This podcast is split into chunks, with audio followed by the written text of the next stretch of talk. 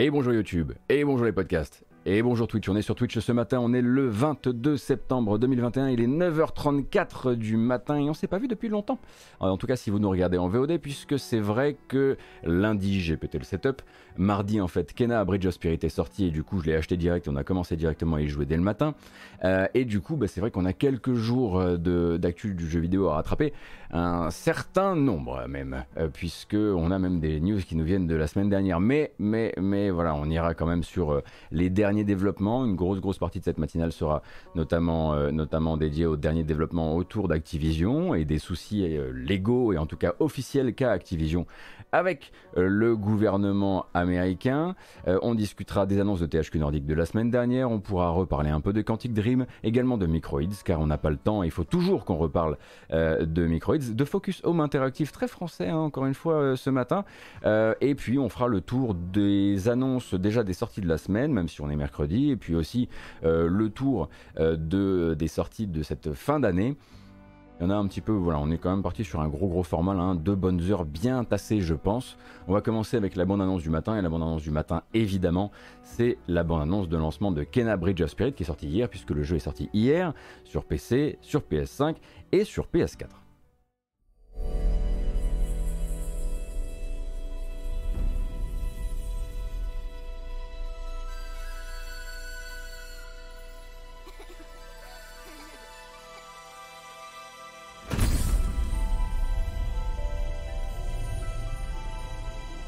I sense suffering here, Spirit.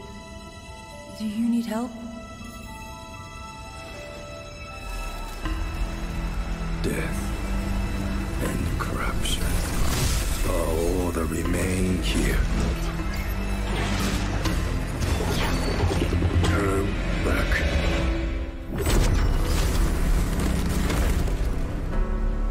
My father was a spirit guide. He helped many pass from this life to the next.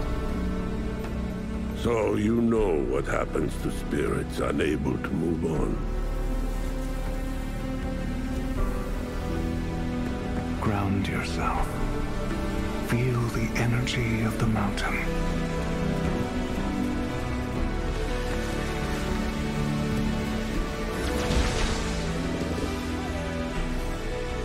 The land has begun to heal. Is this your doing? You carry the same energy that flows through these roots.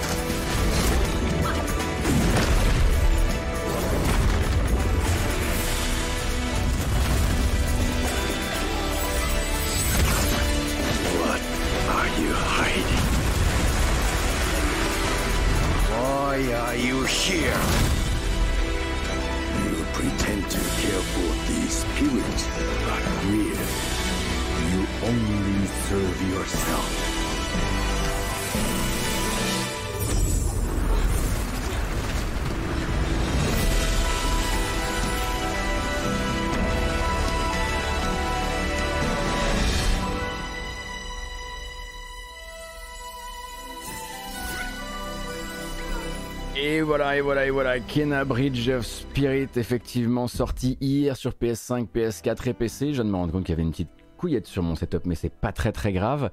En l'occurrence, donc, le jeu a été très agréablement reçu par la critique. Après, effectivement, pas mal de questions posées, notamment par des gens qui pensaient que c'était un jeu édité par Sony. Or, c'est développé par Ember Labs et également édité par Ember Labs. Sony a juste payé pour l'exclusivité console qu'on imagine temporaire forcément, pour l'instant donc PS4 et PS5, mais également sorti sur PC via Epic Game Store, exclusivité Epic Game Store de ce côté là, et du coup les gens se demandaient mais attends, c'est quoi ce délire, pourquoi on entend si peu parler du jeu, pourquoi tout le monde n'a pas reçu les clés de test en avance, etc.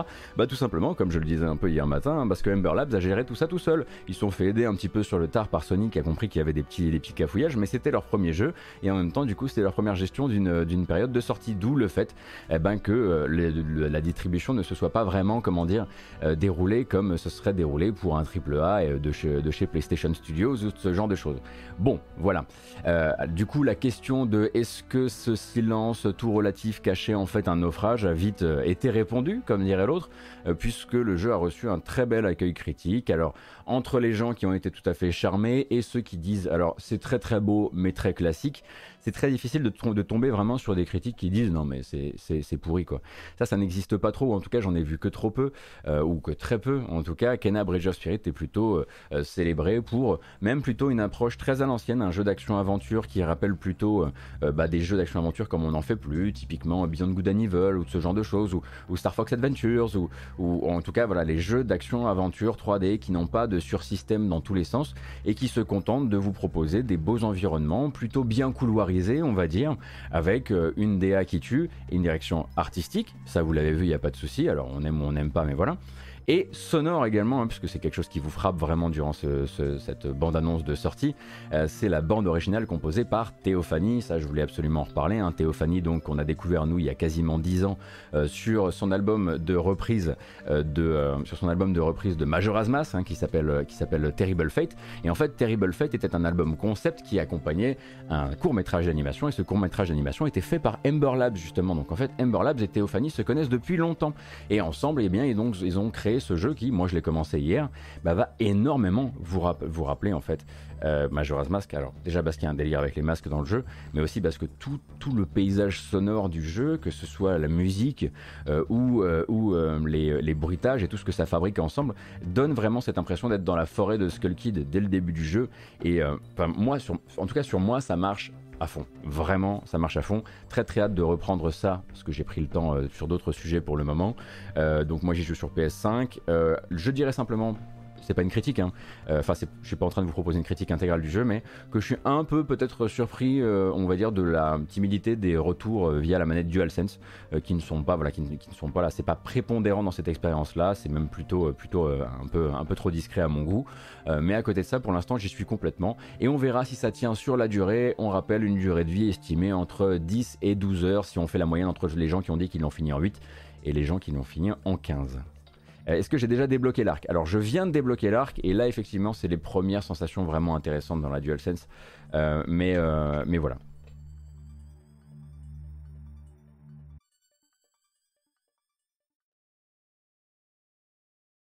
Ah oui, vous avez aussi un mode photo dans le jeu. Yes, forcément, hein, parce que ça a donné lieu à la sortie d'une deuxième bande-annonce que je ne vais pas vous diffuser ici, mais oui, il y a un mode photo dans Kena qui est assez limité, mais qui fait le boulot.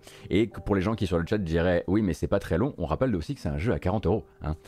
Et oui, parce que forcément, on l'a tellement vu ramené par Sony sur ces événements qu'on imagine que c'est un truc top prix dans l'écurie Sony habituelle, mais encore une fois, c'est une auto-édition, et c'est une auto-édition à 40€, que vous soyez sur PC, sur PS4 ou PS5. De ce fait, si vous êtes toujours du genre effectivement à estimer la valeur du jeu par rapport à son prix et son temps de jeu, voilà, vous serez un peu plus satisfait. Mais vous devriez arrêter de penser comme ça. Pas comme ça. Regardez Journey par exemple. Bref, on va embrayer avec une autre annonce de jeu qui elle nous vient de la semaine dernière pour le simple plaisir de pouvoir vous projeter. Oui, c'est vrai qu'il y a une petite vibe caméo dans Kena: Bridge of Spirits. Un autre jeu donc qui s'est présenté la semaine dernière, en l'occurrence, ça va être le moment pour nous de se regarder une bande-annonce en... Ah, elle est quand même en 1080p, considérée comme du 1080p, mais on dirait quand même du 480p. Ça tombe bien, c'est pas exactement ce qu'on imaginait. Tant pis, c'est le seul Wipeout que vous aurez pour le moment.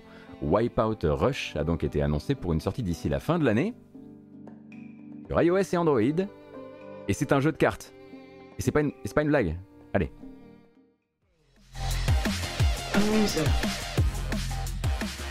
This is Wipeout Rush.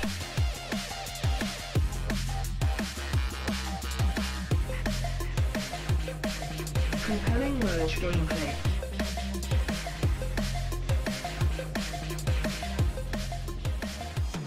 C'est exactement ce que vous vouliez, j'en suis absolument persuadé. Donc Wipeout Rush vous proposera donc du deck building. Vous ne pilotez pas, vous êtes en fait vous dans l'écurie et vous allez jouer des cartes armes, des cartes stratégie durant les courses. En gros 5 courses, 60 vaisseaux emblématiques, les armes qu'on connaît, 12 championnats et on l'imagine aussi énormément de microtransactions à prévoir. Donc pour une édition de jeu chez Rogue Games et un développement confié au studio britannique Amuzzo. Et voilà. Ça fait plaisir, n'est-ce pas? Un petit jeu mobile Wipeout quand on espère que la série va revenir en force. Pas tout de suite.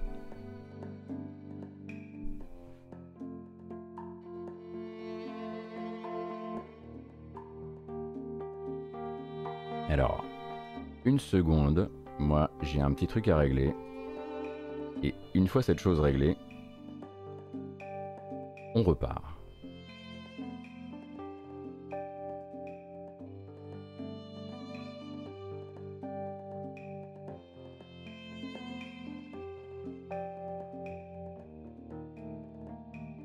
Et voilà. Toujours heureux de réparer un morceau de matinale durant la matinale. Les autres annonces de la semaine dernière qu'on va directement se mettre dans le cornet, comme ça on regarde des bonnes annonces, vous allez voir que c'est important de se tenir vraiment dans quelque chose de plutôt positif, parce qu'ensuite on va parler beaucoup de business et pas forcément que du business réjouissant et reluisant. Chez THQ Nordic, vendredi soir, on avait rendez-vous donc pour les 10 ans de THQ Nordic déjà. Donc le label est venu nous présenter donc 6 jeux, 6 nouvelles annonces de jeux.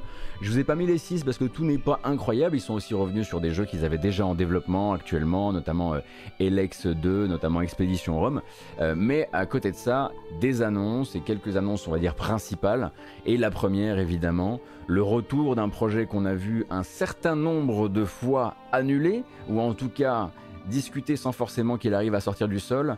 On est chez Appeal Games studio belge auquel vous devez Outcast, et ils vont faire leur Outcast 2, qui a un titre, bon, le titre le moins original du monde, puisque ça s'appelle Outcast 2 A New Beginning, et une bande-annonce...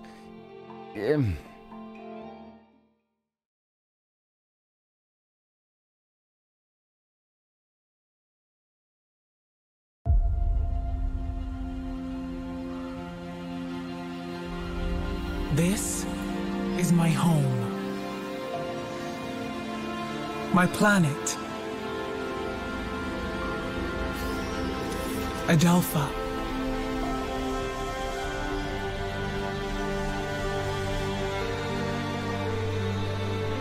Ever since I was a girl, I wanted to become a Dolotai guardian.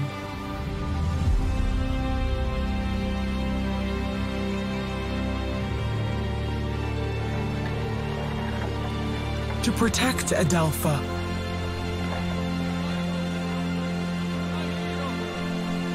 And all its creatures, big and small, virtuous and vicious.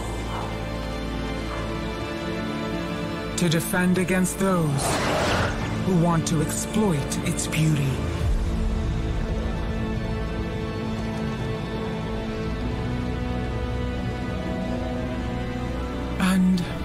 Destroy it. But now, we face our greatest threat. We need all the help we can get. Cutter Slade, your friendly neighborhood invader slayer. Aïe, aïe, aïe, aïe, aïe, aïe.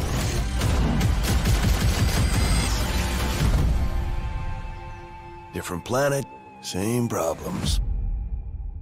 Outcast 2 est donc annoncé et Cutter Slade a légèrement changé d'apparence. On rappelle que Cutter Slade, on était, voilà, on était jeunes et fringants, et Cutter Slade était inspiré principalement par Bruce Willis, en l'occurrence, même qu'en France, hein, voilà, il y avait l'incroyable VF de Bruce Willis, qui nous a quittés malheureusement depuis.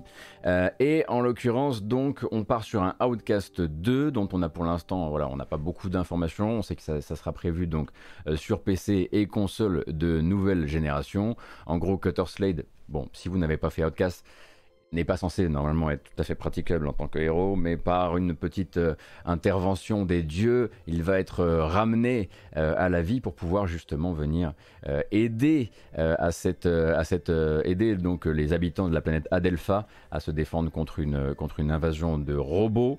Et non, je n'ai pas dit que Bruce Willis nous avait quitté, mais que le doubleur français, voilà, le comédien de doublage qui a prêté sa voix pendant je sais pas, 40 ans, nous a quitté il n'y a pas longtemps, Patrick Poivet.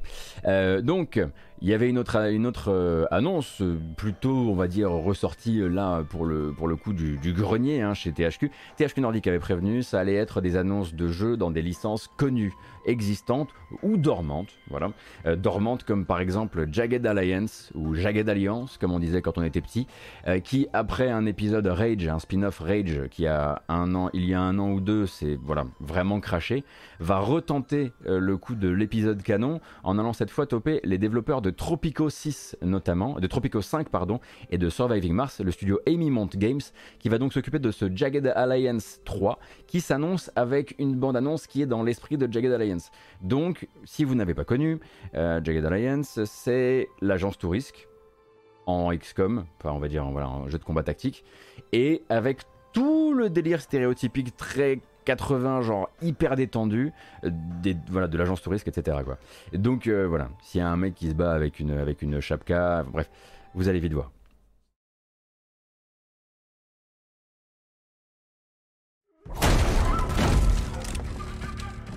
Looks clear. The diamond should be upstairs. Soldiers incoming, pull back. Stop! There is nowhere to go. Pull back. Pull back. He then no pull back. Why is he laughing? He then pull.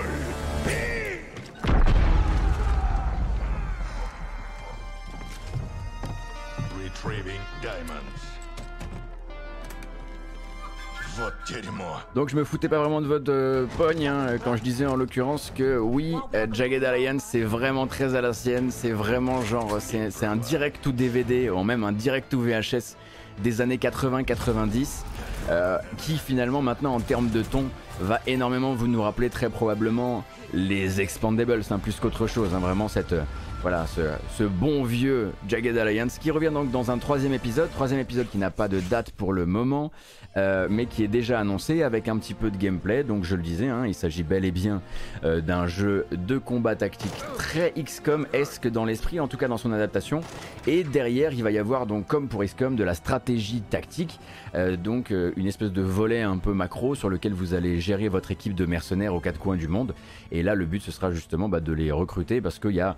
S'il reste dans la philosophie de Jagged Alliance du début, le but ce serait de pouvoir recruter, 60 mercenaires différents, du pistolero jusqu'au révolutionnaire machin, jusqu'au cosaque, jusqu'au... Voilà, c'est un peu ce délire-là qu'on trouve dans Jagged Alliance. Et on le rappelle, celui-ci sera donc développé, voilà, on commence à y voir un petit peu les loulous, sera donc développé par Haemimont Games. Haemimont Games, donc studio bulgare qui a fait Tropico 3, 4, 5, Surviving Mars, également Victor Vran, si vous avez plutôt connu Victor Vran.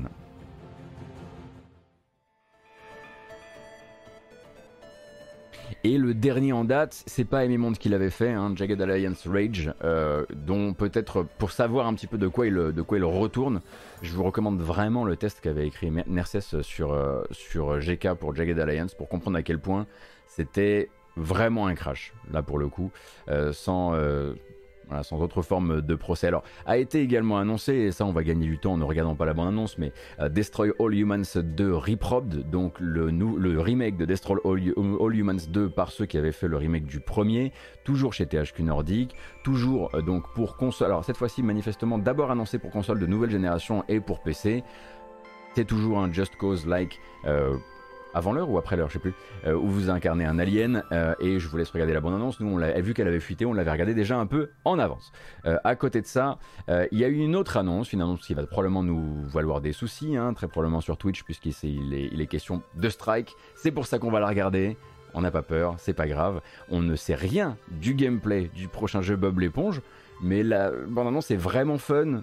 Du coup, allez, on prend le risque. Allez.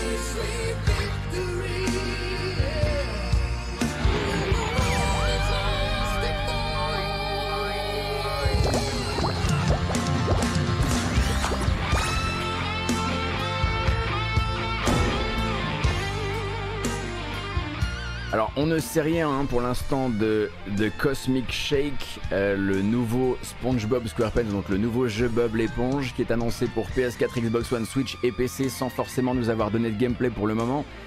De base, on partira du principe que cette VOD ne sera pas disponible sur Twitch mais uniquement sur YouTube. Et encore, c'est si j'ai pas dû couper, du coup je vais essayer de nous faire un petit lancement. Voilà, et ça c'est si j'ai dû couper la VOD même pour YouTube à cause du morceau, mais pour l'instant aucune information donc autre que le jeu est annoncé et on ne sait absolument pas de quoi il retournera et de quand ça pourra sortir cette petite douceur, même si on comprend qu'il y aura un système de voyage entre les dimensions et que de système de voyage entre les dimensions on devrait pouvoir revivre des instants un peu emblématiques de la série Bob l'éponge que je ne connais absolument pas. Donc vous avez trouvé que c'était Les Fields, ce morceau de musique, pour moi c'est juste... Ah bon. Mais du coup, celui-ci, ce ne sera pas le jeu Smash Bros-like, hein, parce qu'il y a effectivement un Smash Bros Nickelodeon en cours, dans lequel Patrick et Bob sont là, mais c'est un autre jeu. Alors, on va passer par une double... C'est la rubrique Nécro ce matin, ça nous arrive de temps en temps. Hein. Vous savez que voilà, la première génération de pionniers du jeu vidéo commence doucement à atteindre de très très beaux âges. Et on ne pouvait pas reprendre l'actualité sans parler évidemment hein, de la disparition de Clive Sinclair. Alors Clive Sinclair, donc, on apprenait sa disparition la semaine dernière, on apprenait donc son décès à l'âge de 81 ans le 16 septembre. Clive Sinclair, qui est le bon Clive Sinclair, c'est tout simplement un des pionniers du jeu vidéo tel qu'on l'a connu, en tout cas du jeu vidéo occidental. Donc d'abord inventeur de la calculatrice de poche, la première commercialisée en 1972, avant de fonder justement la société Sinclair. Et la société Sinclair, qu'est-ce qu'elle a fait? Eh bien elle a donné naissance au micro-ordinateur ZX80 donc en 1980, mais aussi ensuite, hein, parce que le ZX80 ça s'est un petit peu répandu, ça s'est bien répandu dans les ménages, mais ensuite ça a surtout été le ZX Spectrum. Et le ZX Spectrum, dont Clive Sinclair était l'inventeur principal, c'est l'un des premiers micro-ordinateurs à envahir l'Europe au début des années 80. C'est alors 16 kilos de RAM, 8 couleurs, 2000 jeux au catalogue, 1800 francs de pure puissance ludique. Et si ça vous paraît cher, faut se dire qu'en face, hein, l'Atari 8-bit et l'Apple II faisaient un peu moins rêver et il me semble peut-être étaient plus chers aussi. Et ensuite, avec l'avènement du Commodore 64 et de l'Atari ST, également aussi des machines les consoles de salon, donc la NES et puis la Master System.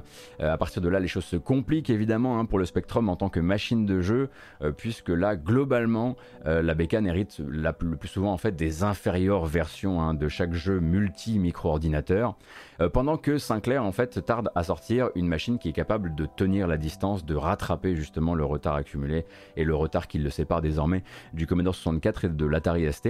Et quand je dis inférieure version, ce qui est très bizarre, c'est qu'à côté de ça, en plus, vraiment, les développeurs sur ZX Spectrum se défoncent comme pas possible pour essayer de tirer un maximum des limites de la machine. Puisque en 8 couleurs, c'est difficile, mais il y a des jeux hallucinants sur ZX Spectrum. Vous n'avez jamais vu une telle utilisation, un tel jonglage avec les contraintes finalement. Et donc voilà, difficile hein, forcément d'oublier cette machine absolument emblématique pour plusieurs raisons. La première évidemment, hein, c'est qu'elle a ouvert le monde de la programmation à toute une génération de gens. Alors il y en a sur le chat, c'est absolument certain, il y en a aussi dans le monde du développement, hein. Forcément c'était la semaine dernière, c'était le temps des grands hommages du côté de la Grande-Bretagne notamment, hein, puisque voilà, la société Sinclair a distribué cette machine qui a permis à toute une, comme je le disais, à énormément de game designers ou de futurs game designers d'émerger. David Perry a commencé sur Spectrum, les frères Stemper, hein, qui ensuite fonderont Rare, a commencé sur Spectrum également, Peter Molineux avant les années Bullfrog, avant les années vente de cuisine équipée, lui aussi a commencé sur Spectrum, et forcément bah, c'était voilà, le grand temps des hommages, et évidemment la disparition de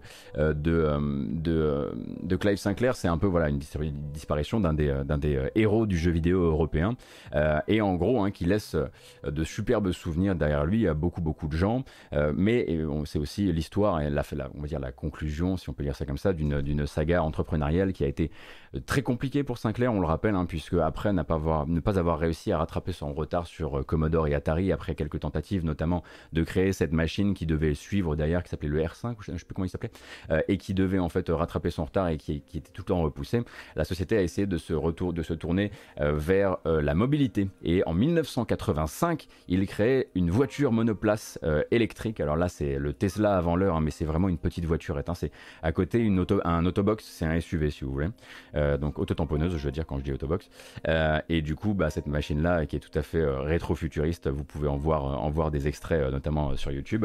Et puis ensuite un peu plus tard, Sinclair au début des années 2000 va tenter de se refaire au niveau par exemple des vélos, les vélos pliables, les vélos électriques, ce genre de choses, mais ça ne prendra jamais véritablement, peut-être un peu en avance, peut-être un peu en retard au niveau de la technologie aussi. Clive Sinclair avait donc 81 ans, c'était l'inventeur de la série des ZX et du ZX Spectrum, et forcément j'avais aussi envie bah, de rendre hommage à la machine d'un point de vue musical des choses, hein, puisque le ZX Spectrum, on peut aimer Paula, le chipset sonore de l'Amiga, on peut aimer le chipset sonore du Commodore 64 évidemment, et j'ai un goût tout particulier pour celui du Spectrum, extrêmement acide, extrêmement aigu, et forcément quand il était entre de très bonnes mains, comme par exemple celle du compositeur Jonathan Dunn, ça donnait des choses absolument délirantes. C'est pour ça qu'en guise de pré-bamboche, j'aimerais vous proposer qu'on écoute un extrait de Robocop sur des ZX Spectrum, et puis ensuite on embrayera sur le reste de la matinale.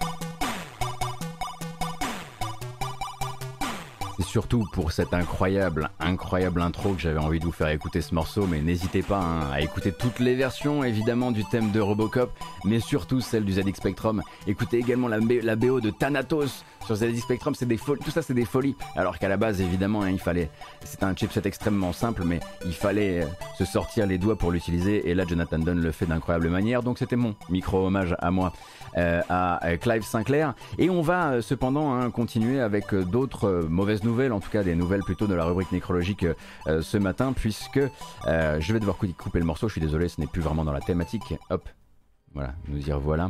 On a également appris hier ou avant-hier la disparition donc de l'illustrateur Mick McGinty. Mick McGinty que vous connaissez très probablement pour ses collaborations dans le jeu vidéo, même si son travail vraiment dépasse de loin les frontières du jeu vidéo. Mick McGinty, c'était l'illustrateur des jaquettes occidentales, les fameuses, les légendaires, les pas toujours vraiment en accord avec la philosophie du jeu en lui-même, de Street Fighter 2, de Super Street Fighter 2, de Streets of Rage 2, de Streets of Rage 3, de Kid Caméléon où là clairement il est à fond dans son style, et de Shining Force également hein, donc pour vous donner un peu une idée, c'était donc le créateur de ce genre de petites douceur, ça c'est légendaire, ça c'est des achats complètement réflexes, soit au magasin, soit au marché aux puces. Vous pourrez aussi, hein, voilà, ça c'est Mick McGinty aussi. Ça aussi, c'est Mick McGinty, ça aussi. Et puis, il y en a d'autres, hein, puisque, en gros, voilà, hein, sur VG Denzetsu, qui est un compte Twitter que je vous recommande extrêmement chaudement, il y a un petit fil qui vous replace un petit peu tout ça dans son contexte, avec toujours ce trait très particulier et ce design un peu particulier où les personnages pouvaient parfois avoir cet aspect un petit peu en SD, et en même temps pas en SD.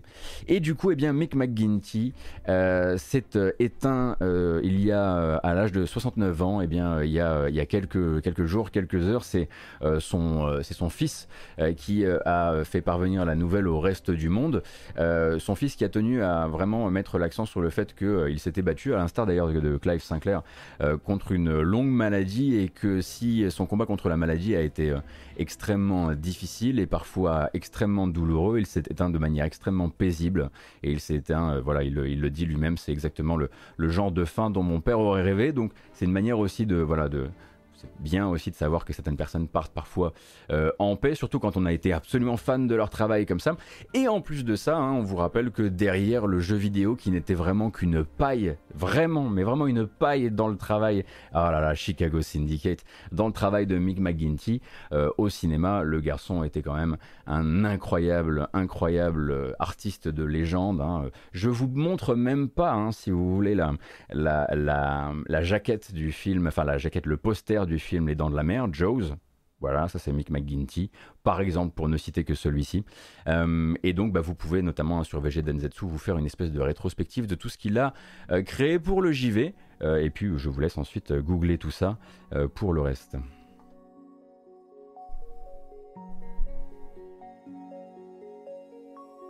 Oui, le poster de Jaws. Voilà. Salut Brice, bienvenue.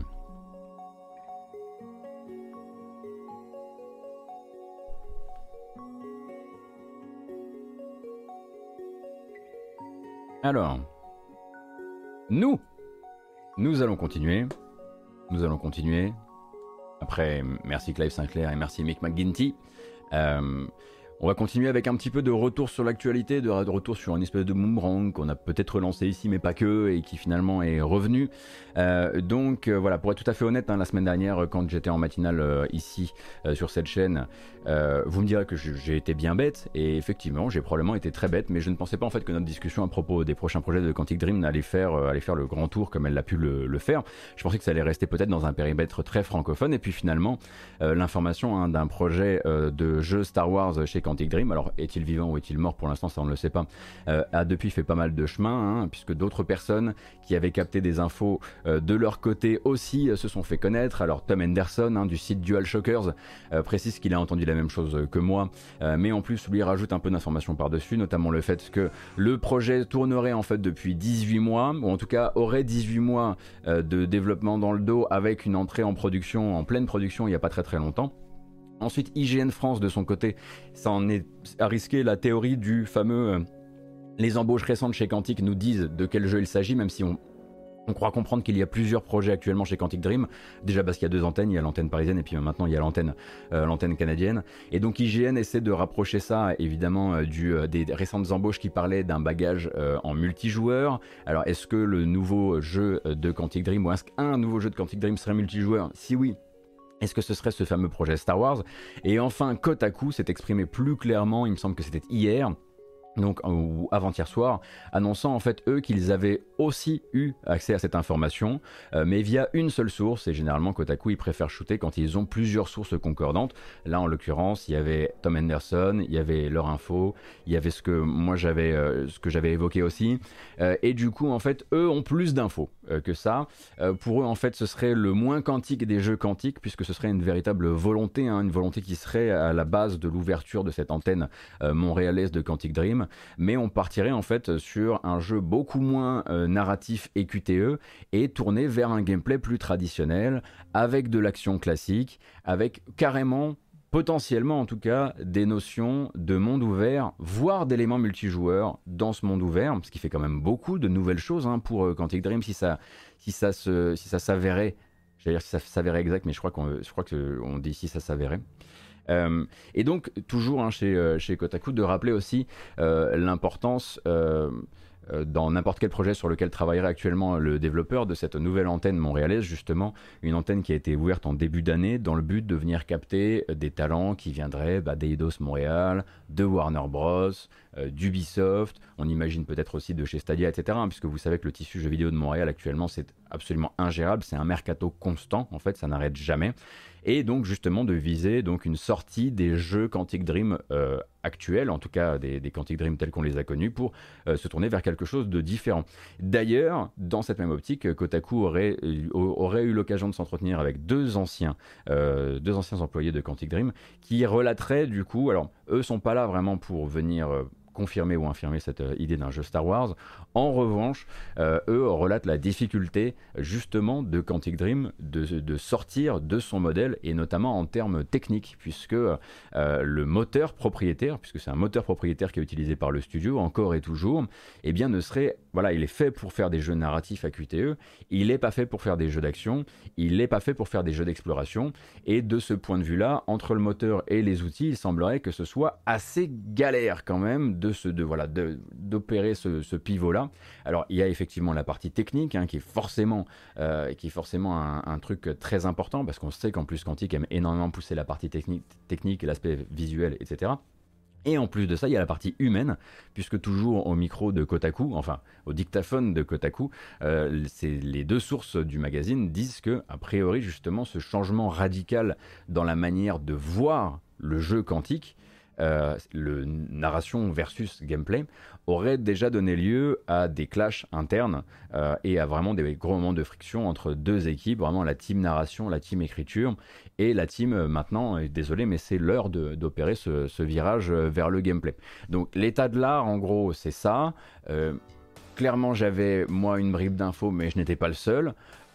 D'autres en avaient plus que moi, et du coup le truc maintenant est revenu, le boomerang est revenu un peu plus lourd que quand il n'était que quand il était parti, et désormais bon, on attendra évidemment de voir si ce projet est encore en vie hein, parce que c'est aussi une question très importante à se poser. On peut entendre parler d'un projet, mais les projets ça vit, ça meurt, ça se transforme, et est-ce qu'il est encore activement en développement, ou est-ce qu'il a été en développement et les informations sont un peu frelatées d'une manière ou d'une autre? Ça c'est des choses qu'il faudra, voilà, seul le temps pourra nous le dire, et peut-être qu'au final on entendra jamais parler de ce projet de manière officielle, peut-être qu'il ne sera jamais annoncé, ou peut-être que si.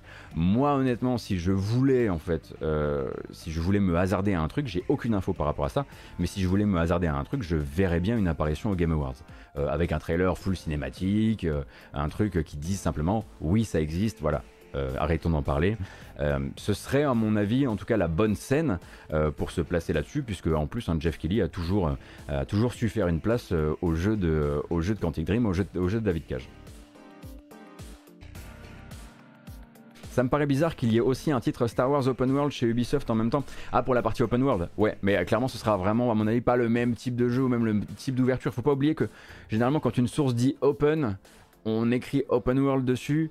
Ça peut vouloir dire simplement ouvert, c'est-à-dire avec des zones ouvertes, plus qu'un open world. Hein. Enfin, c'est toujours des termes à manipuler avec la plus grande prudence, parce qu'en plus, il se perd beaucoup du sens dans les discussions et dans le principe même de ce que c'est qu'une discussion avec des sources. Mais oui, si, Ubisoft, si vous n'aviez pas suivi les épisodes précédents, est effectivement au boulot sur... Alors, c'est Ubisoft Massive, hein, c'est les développeurs de The Division qui sont au travail, mais ce sera dans très longtemps.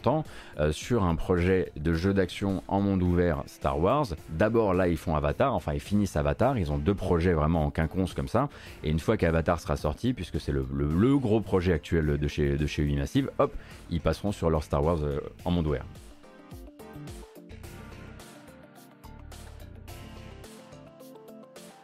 Voilà, donc ça c'était pour Quantic, on a fait le tour, et vous pouvez tout à fait continuer à me faire des blagues sur French YouTuber Gotos. J'ai vu que ce que je méritais, ma foi. Microids, on va parler de Microids une seconde. Microids que vous connaissez probablement, hein, puisque si vous suivez la matinale, on parle beaucoup d'eux en ce moment. Il y a eu les annonces de nombreux jeux Astérix, il y a eu les annonces de nombreux jeux Schtroumpf, le jeu Marsupilami à sortir, quelques autres aussi dans la BD franco-belge. En plus de ça, un jeu Goldorak en préparation, on le savait, le jeu Puy du Fou aussi. Ça, on en a déjà parlé, honnêtement, j'ai pas trop envie d'en reparler, mais il y a toujours ce jeu Puy du Fou attendu, donc à licence officielle, hein, Puy du Fou attendu pour le printemps prochain. Et maintenant, Microids continue à annoncer de nouvelles collaborations. Cette fois-ci, ça se passe du côté du Japon, puisque Microids annonce avoir signé avec Taito. Avec la maison Taito, donc, pour deux adaptations issues de licences, de célèbres licences de chez Taito. Alors on ne sait absolument pas de quoi il s'agira, hein, à terme. Il n'y a pas non plus de fenêtre de sortie pour tout ça. On sait juste que ce seraient des franchises légendaires. Et en l'occurrence, les deux jeux en question seraient déjà en développement, ce qui, selon Microids, hein, qui nous précise que ce serait donc confié à des studios expérimentés. Alors la question évidemment, c'est qu'est-ce qu'un studio expérimenté dans l'œil de Microids? Ça, c'est peut-être tout à fait la question, parce qu'un exemple, hein, pour pas faire de mauvais esprit, mais Pendulo, qui a traversé des périodes très difficiles, est considéré très probablement par Microids comme un studio expérimenté et de confiance. Or Pendulo, tu joues, tu gagnes, tu joues, tu perds. C'est jamais vraiment évident d'y accrocher directement de la qualité, mais les deux jeux seraient déjà donc en développement chez des studios de confiance, et donc le PDG Stéphane Longeard, qui est toujours là pour avoir un petit mot sympathique quand Microids annonce un énième partenariat, dit que ce partenariat s'inscrit directement en fait dans l'un des axes de développement de sa maison d'édition, de la maison d'édition Microids, qui serait donc la croissance à l'international. On comprend effectivement que Marsupilami, que les Schtroumpfs, que Astérix, ça n'a qu'une certaine portée, et que signer avec Taito peut permettre effectivement de vendre des jeux sur d'autres territoires aussi. Donc je le rappelle, pour l'instant on ne connaît pas les licences, on ne connaît pas les styles de jeu, on n'a pas de date, pas de plateforme. Mais c'est toujours dans la communication habituelle de Microids, qui commence par annoncer les partenariats.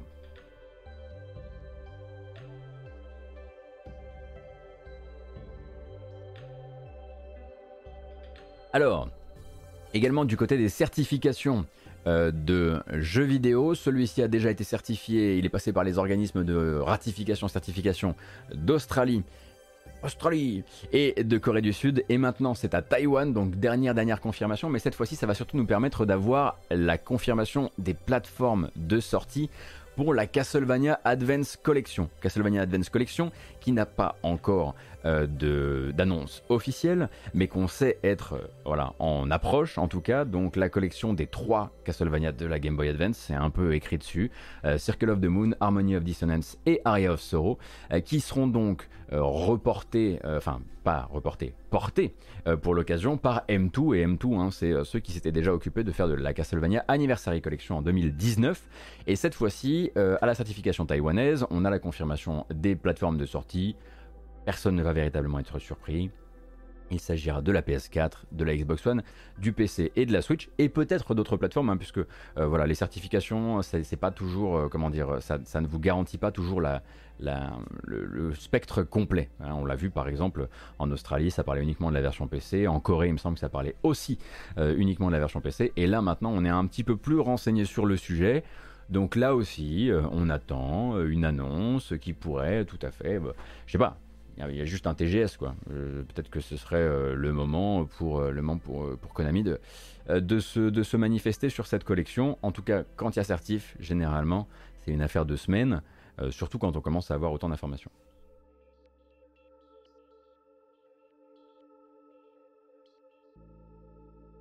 Quelqu'un va bien le dire, mais toujours pas de SOTN sur Switch du coup.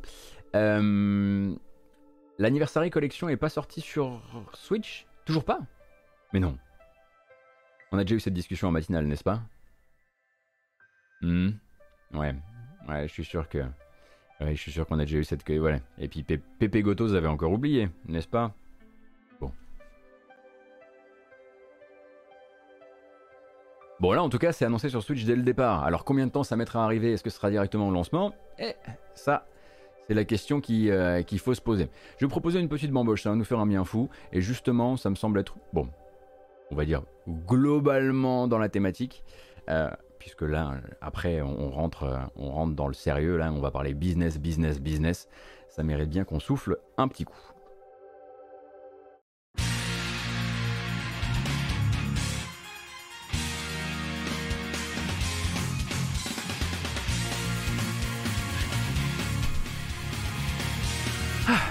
Ça réveille.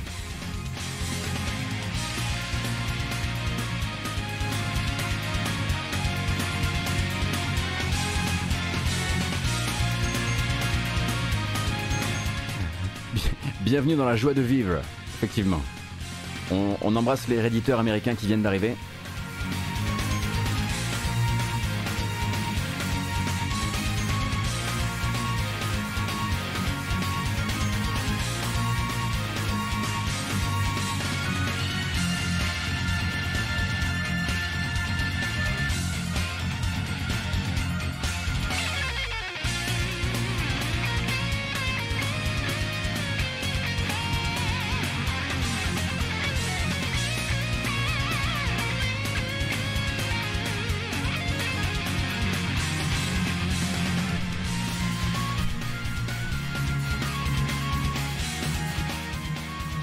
Aïe aïe aïe aïe aïe aïe aïe.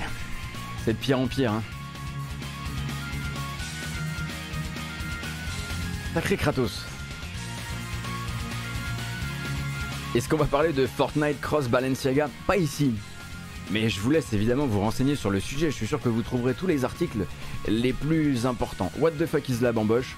C'est juste des moments de détente entre les actus, c'est juste voilà, on s'étire, on boit une gorgée de café, on se remet droit, et bah ça tombe bien parce qu'on va s'arrêter tout de suite et reprendre le fil de cette matinale et parler beaucoup de mercato et beaucoup de, pas de procès mais de la sauce quoi, pas mal de sauce là. En revanche, on fait plus la fête, la bamboche c'est terminé. Ah oui, donc là littéralement le truc s'est pas relancé quoi, c'est parfait. Absolument pas en colère. Absolument pas en colère.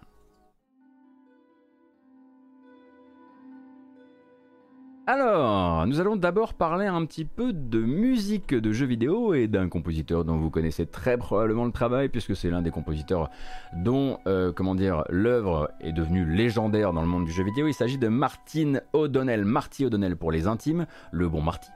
Donc Martin O'Donnell, compositeur de la BO donc de Halo, hein, les mythiques thèmes de Halo dont le premier évidemment. Et donc, nouveau rebondissement donc, dans l'affaire qui oppose Martin O'Donnell à Bungie et ce depuis 2014, hein, on rappelle que Martin O'Donnell a donc été licencié par Bungie en 2014 et depuis en fait il était aux prises avec le studio au tribunal hein, depuis l'année suivante en 2015 à propos notamment de son travail et de ses compositions pour Destiny et plus généralement de la propriété de ce matériel. À la base en fait Martin O'Donnell avait plutôt eu gain de cause dans son procès contre Bungie qui était un procès qui était centré sur son licenciement et les circonstances de son licenciement. Bon, c'est un garçon qui avait la langue particulièrement bien pendue, qui aimait bien en fait casser des secrets d'industrie, notamment le premier trailer, il me semble, de Destiny,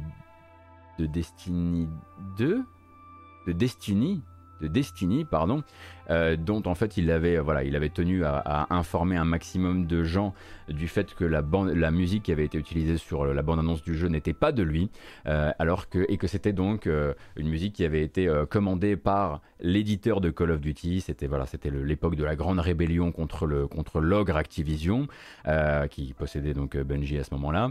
Et du coup, Martin O'Donnell était très en conflit avec une partie de Bungie, on l'imagine avec une partie de Activision, on ne sait pas si les deux sont directement liés. Bref, il avait eu gain de cause a priori et dans cette rupture un peu difficile entre les deux parties.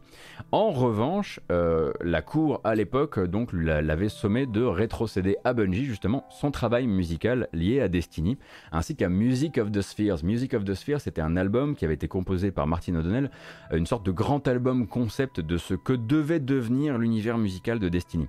Et donc voilà, l'une des décisions de ce procès, c'était de dire à Martin O'Donnell, ça appartient en fait à Bungie, donc tu le rends et surtout tu n'en fais pas commerce, tu n'en fais pas autre chose. Et c'est là en fait que O'Donnell n'a pas respecté sa partie du contrat, du verdict en l'occurrence, et donc la décision de la cour dès 2019 en fait. Est-ce qu'on peut être contraint à ça? Je fais directement une parenthèse, c'est normal. En fait, quand vous composez de la musique, le contrat d'édition le plus répandu dans l'industrie, c'est en fait qu'on cède ses droits à l'éditeur. Hein, surtout quand on travaille en interne, la plupart du temps, voilà, ce que vous fabriquez pendant que vous travaillez en interne dans la société, quoique peut-être qu'il avait déjà son label Total Music, je sais plus. Mais c'est un contrat très classique. Et donc, on lui demande simplement de ne pas faire commerce de son côté d'une BO qui appartient à Bungie. Voilà, ça c'est ce qu'on lui demande. En 2019, en revanche, le garçon commence à poster ça et là des morceaux de cette œuvre sur Bandcamp notamment. Alors ça crée évidemment l'événement, puis viennent les apparitions de cette musique aussi sur son YouTube, ainsi que l'utilisation de ce matériel créé pour Destiny pour promouvoir d'autres de ses œuvres, où en gros il dit « je peux pas vous faire payer ça », parce que là, il aurait eu de plus gros problèmes juridiques. Mais en revanche, si vous aimez cet album, n'oubliez pas d'acheter mon autre BO de ceci, n'oubliez pas d'acheter mon autre BO de cela. À ce moment-là, Martin O'Donnell sait très bien ce qu'il fait. Il est en train donc de mépriser une décision de justice.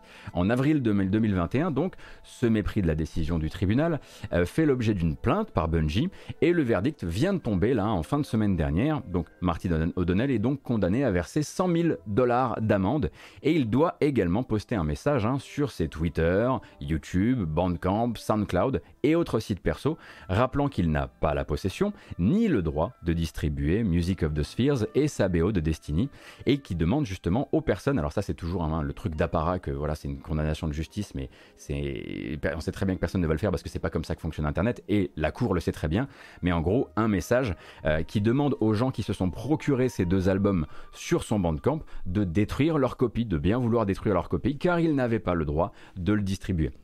Alors également, puisque manifestement c'est et on est sur un récidiviste régulier, je vous donne un peu mon avis personnel sur Martin O'Donnell. C'est un garçon qui est difficile dans le travail manifestement, voire très difficile dans le travail, et qui a tenté énormément de choses durant ces années post-Bungie. Il a essayé de créer des dramas sur Internet, il a essayé de faire des espèces de posts un peu subliminaux la nuit venue en mode « je pense à quitter l'industrie parce qu'on ne me laisse pas poster cette BO qui ne m'appartient pas ». Enfin bref, il est un petit peu, en l'occurrence, il tente des trucs, il se jette régulièrement contre la clôture et puis évidemment il a perdu.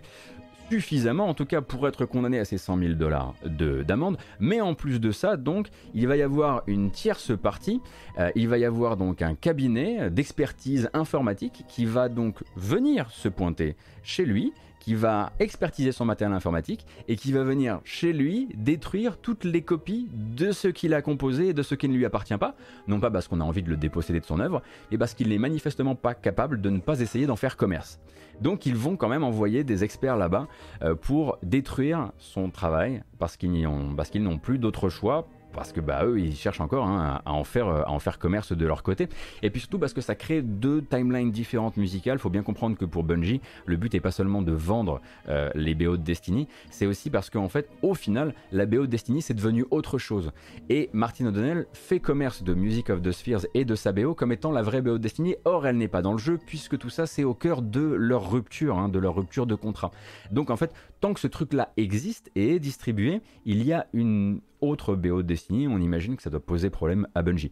Bref, pour l'instant en fait, Martin O'Donnell n'a pas justement posté le fameux message à l'attention des gens qui se sont procurés les albums sur son Bandcamp, et l'amende de $100 000 est encore sujette à contestation et à dispute entre les deux parties, puisque les avocats de Martin O'Donnell, en gros, estiment qu'elle est tout à fait fantasque et qu'elle ne représente pas la réalité des choses. Dans ces $100 000 doivent en fait être couverts les revenus réalisés par les ventes clandestines, donc notamment les fameux téléchargez ça mais n'oubliez pas d'acheter ceci à côté, les frais de justice de Bungie, puisque il me semble que c'est dans le droit américain qu'en gros le perdant peut être condamné à rembourser les frais de justice du gagnant, ainsi que l'intervention de l'expert sur son matériel informatique. Ils vont venir sur son PC, ils vont lui détruire ses versions de sa BO, et c'est lui qui les paiera. Donc ça rentrerait justement dans les $100 000. Donc là, le mec, on lui arrache vraiment ses médailles devant tout le monde. Mais en même temps, en l'occurrence, il a cherché plusieurs fois le drame, et encore, je vous fais grâce des années 2017-2018, quand il y avait notamment...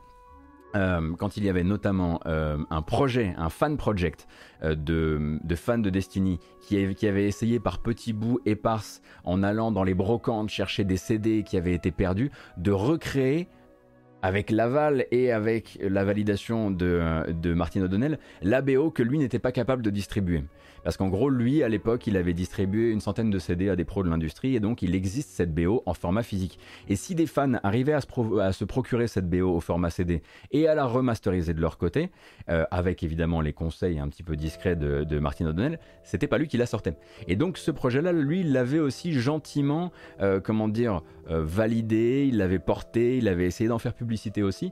Donc multirécidiviste le garçon, et forcément Bungie a fini par sévir.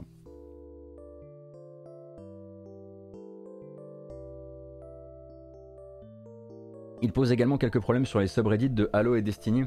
Oui, j'ai cru comprendre qu'il aimait bien poster des trucs régulièrement pour tenter de créer un peu du mouvement et toutes sortes de petits drames. On rappelle que pour l'instant, donc, il fait partie des cofondateurs du studio qui travaille sur Six Days in Fallujah, et jusqu'à preuve du contraire, ça devrait être le compositeur de Six Days in Fallujah si le jeu sort. Bon, on en a déjà parlé, et j'ai pas trop envie d'en parler ce matin, mais si le jeu sort. On continue avec Ubisoft. Ubisoft donc qui a perdu il y a quelques semaines maintenant un élément un peu fondateur du studio Ubisoft Toronto, et c'est un beau braconnage réalisé par Amazon Games. En gros, Amazon Games Studio, en tout cas l'antenne montréalaise d'Amazon Games, vient donc de nommer directeur Alexandre Parizeau. Et Alexandre Parizeau, eh bien, c'est un ancien d'Ubisoft, je le disais, d'Ubi Toronto pour être plus précis. En fait, il a occupé le poste de directeur il y a encore peu de temps, hein. Il était directeur du développement sur Watch Dogs Legion. Et avant ça, donc, une entrée chez Ubi Montréal en 2005, où il était d'abord producteur sur Rainbow Six Vegas, Splinter Cell Conviction, et puis ensuite un rôle majeur, hein, évidemment, dans pas mal de dev et de codev d'Ubi Toronto. Donc, pour développer Splinter Cell Blacklist d'abord, et puis ensuite, hein, voilà, ils ont travaillé sur Starlink, ils ont travaillé sur Far Cry 5 et 6, coup de main sur For Honor, Far Cry 4, Primal également, ainsi que Watch Dogs 2, et ensuite une prise de fonction en tant que directeur autour de 2014, en fait quand Jade Raymond s'en va d'Ubi Toronto, c'est Alexandre Parizeau qui prend sa place. Et donc lui a désormais quitté la société et est devenu le nouveau directeur de Amazon Games Montréal. Quand je vous disais que c'était un mercato constant à Montréal, je me foutais pas de vous.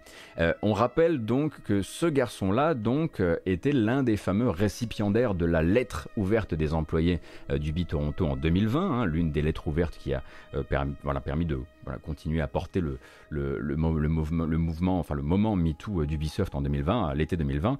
Donc c'était une lettre qui pointait donc la culture d'entreprise toxique et le harcèlement généralisé au sein du studio, et notamment portée par l'un des cofondateurs du studio, Maxime Bellan, qui a été remercié depuis. Et en fait, c'est lui qui avait fait face aux employés, Alexandre Parizeau, et qui avait pris le sujet à bras-le-corps en reconnaissant directement l'échec du département RH, notamment du département RH de Ubisoft Toronto. Et donc le réflexe, évidemment, quand on le voit, le gars se barrer de chez Ubi pour aller ailleurs, c'est de se dire, ok, elle est où la casserole? Est-ce que c'était le good cop ou le bad cop dans toute cette histoire?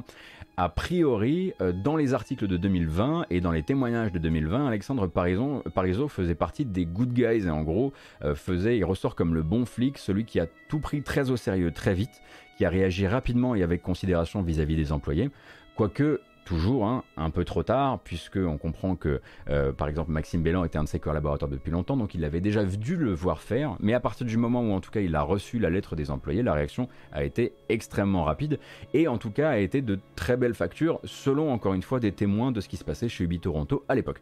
Donc lui, il arrive chez Amazon Games Studio. Pourquoi? Pour piloter un jeu multijoueur, compétitif, à gros budget. Bah, en même temps, vous imaginiez pas Amazon Games vous sortir un espèce de truc genre ouais, on va faire un puzzle game solo, machin. Non.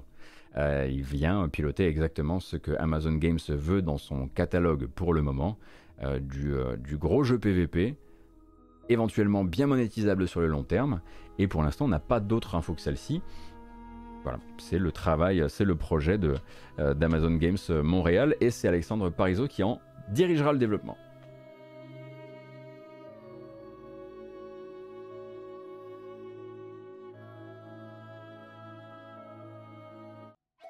Désolé, hein, j'ai changé parce que j'avais envie de quelque chose de plus lumineux en termes de musique. Voilà, j'y suis. On va continuer, c'est pas fini. Non, ça fait que commencer en plus.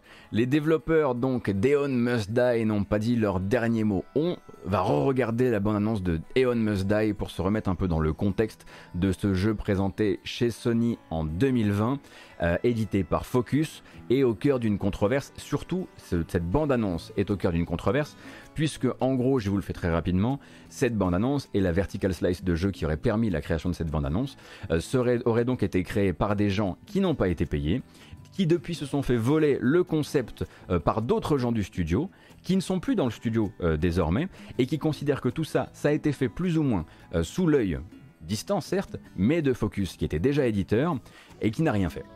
On regarde la bande-annonce, on en parle juste après.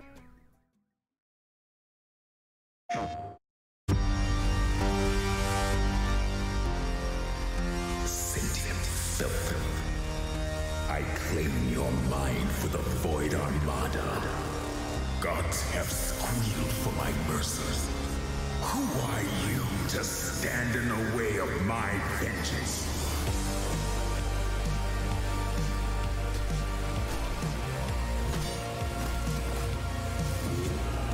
This ambition of yours, what a waste of stardust.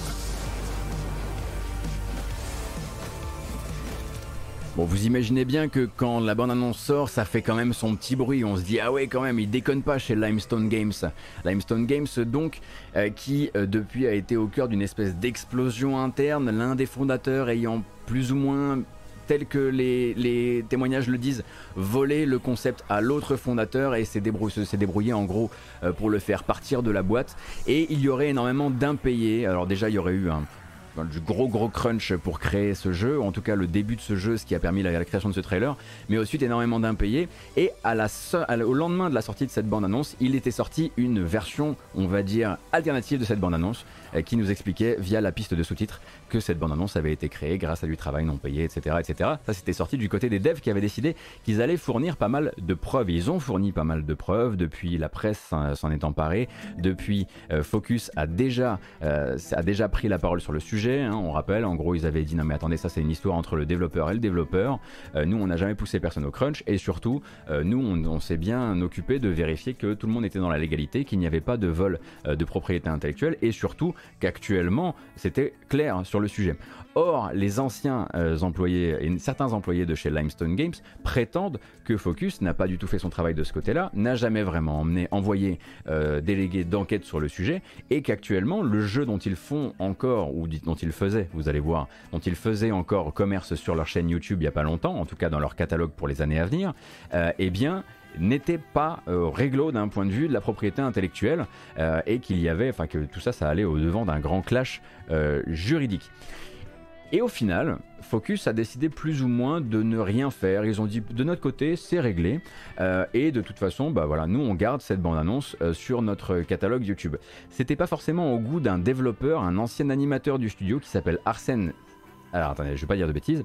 Arsène Sakbabian, ou Sakbabian, qui donc travaillait comme animateur sur ce trailer, et qui a fait appel à un avocat dans le but de faire disparaître la bande-annonce du jeu du catalogue YouTube de Focus. Et il a eu gain de cause. Il a eu gain de cause en faisant jouer le copyright, l'ex-employé du studio, un studio estonien pour rappel. Il a fait striker la fameuse bande-annonce, qui représente à elle seule, hein, selon sa dire, une véritable insulte jetée à celles et ceux qui, comme lui, ont travaillé sans salaire pour fabriquer cette bande-annonce. Et donc, derrière, Arsène Sakbabian le dit, lui, ce qui l'intéresse, ce n'est pas de faire disparaître entièrement le jeu d'Internet. Par exemple, la bande-annonce est toujours disponible, je vous l'ai montré là, elle est disponible sur la chaîne YouTube. Lui, ce qu'il ne veut pas, c'est que Focus fasse son beurre en termes de communication sur Eon Must Die, tant que Focus n'aura pas fait le nécessaire pour que Eon Must Die soit au carré, à savoir qu'il est payé, qu'il devait payer, que les conflits liés à sa propriété intellectuelle soient réglés, et en gros, qu'on soit sur quelque chose de, comment dire, paisible et éthique, on va dire ça comme ça. Et du coup, ces développeurs-là, hein, qui actuellement prennent la parole par rapport au jeu et à son éventuelle paternité, ont quitté Limestone depuis longtemps, hein. En l'occurrence, Sakbabian, lui, il a déjà monté un nouveau studio qui s'appelle Mishura Games, où il travaille sur son propre projet. Mais il explique en gros, hein, que il était interrogé chez Eurogamer, et il explique, hein, que le silence de Focus à propos de l'affaire, parce qu'il y a eu un vrai silence, à un moment où ils ont juste dit à la presse qui leur a posé la question « Nous, on considère que tout va bien ». À côté de ça, il y avait donc sur leur chaîne cette vidéo. Sous cette vidéo, il y avait régulièrement des anciens développeurs du studio qui allaient témoigner de leur mécontentement dans les commentaires. Et a priori, selon ses dires toujours, parce qu'on n'est pas là pour... Voilà, je vous dis simplement voilà, son accusation à lui, c'est de dire que eux, ils avaient quand même la main hyper lourde sur la suppression justement des commentaires d'anciens développeurs, histoire de garder une belle page YouTube bien proprette, malgré effectivement un taux de pouce rouge, pouce bleu tout à fait déplorable. Et donc, voilà. On ne dit rien, on dit à la presse que c'est ok. En revanche, les anciens développeurs qui ont travaillé sur le jeu se font un peu effectivement, voient leur avis retiré de la communication. Et c'est pour ça qu'il n'a pas attaqué et qu'il n'est pas allé emmerder Sony aussi, parce qu'il dit parce que Sony au moins ils ont la présence d'esprit de ne pas supprimer les commentaires parce qu'ils savent très bien que ça pourrait leur revenir dans le beignet quoi. Voilà donc pour Eon Must Die qui pour l'instant donc ne peut plus apparaître sur la chaîne YouTube de Focus, ce qui risque effectivement de peut-être forcer Focus à réagir et à réagir peut-être en déléguant cette fameuse enquête qu'ils disent avoir déléguée en Estonie pour vérifier l'état du développement, pour vérifier que tout était en ordre, mais que les observateurs sur place disent ne jamais avoir vu passer dans les studios, que ce soit le studio actuel ou le nouveau studio des anciens du projet.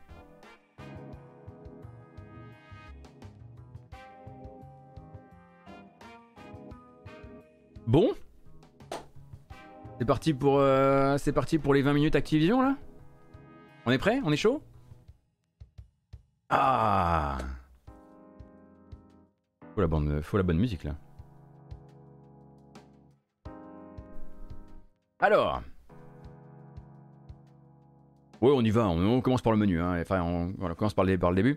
Alors après l'État de Californie, après les investisseurs, après les employés... Après la presse, Activision va devoir aussi faire face à deux nouveaux joueurs, New Fighter, qui rejoignent en fait la partie dans le but de faire la lumière sur le passé tumultueux de la société et surtout sur les années à laisser donc discrimination et management toxique s'encrasser au sein de ces studios. Donc le premier nouveau joueur, c'est quand même pas un rigolo. Il s'agit de l'organisme fédéral américain de réglementation de contrôle des marchés financiers. La SEC, hein, Securities and Exchange Commission, donc, qui annonce l'ouverture d'une grande enquête visant à comprendre la manière dont Activision a piloté sa barque dès lors qu'ils apprenaient, il y a 2 ans, parce que ça date quand même, l'ouverture de l'enquête par la DFEH, donc cette agence californienne. Donc il y a 2 ans, ils apprennent qu'une enquête notamment liée à de la discrimination à l'embauche, au salaire, mais aussi au niveau du harcèlement dans les studios Blizzard est ouverte par la DFEH. Et à partir de là, la SEC veut savoir, ok, à partir du moment où vous avez su ça, comment vous avez réagi en interne ? Et ce qu'ils veulent savoir, en gros, c'est ce qui se tramait vraiment du côté des patrons une fois que la machine a été lancée. Et pour ça, la SEC ne va pas y aller par 4 chemins, parce qu'elle a les pouvoirs, elle a la possibilité de le faire.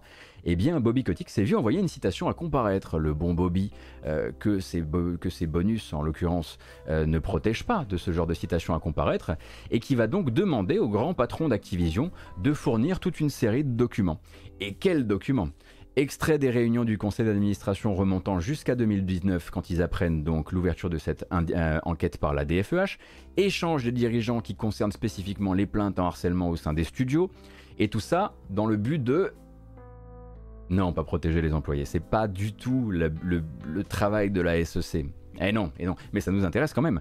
La SEC, hein, c'est au niveau du porte-monnaie qu'elle travaille. En gros, l'autorité des marchés financiers américains, elle veut savoir pourquoi Activision n'a pas notifié ses investisseurs de l'enquête dont l'entreprise faisait l'objet il y a 2 ans quand ils l'ont appris, puisque donc cette fameuse enquête de la DFEH, pour certains groupes d'investisseurs, aurait dû leur être communiqué, parce qu'ils ont tiré la sonnette d'alarme hein, depuis en disant non mais attendez là, ils s'estimaient complètement lésés. En gros ils se sont dit attendez là, vous nous avez pas prévenu qu'il y avait un crash qui allait, qu'on allait au crash en gros, qui allait avoir une chute de l'opinion par rapport à Activision, qui allait avoir une chute au niveau de la représentation médiatique de la société, qu'on allait donc voilà avoir vraiment un scandale sur les bras, et vous n'avez prévenu personne.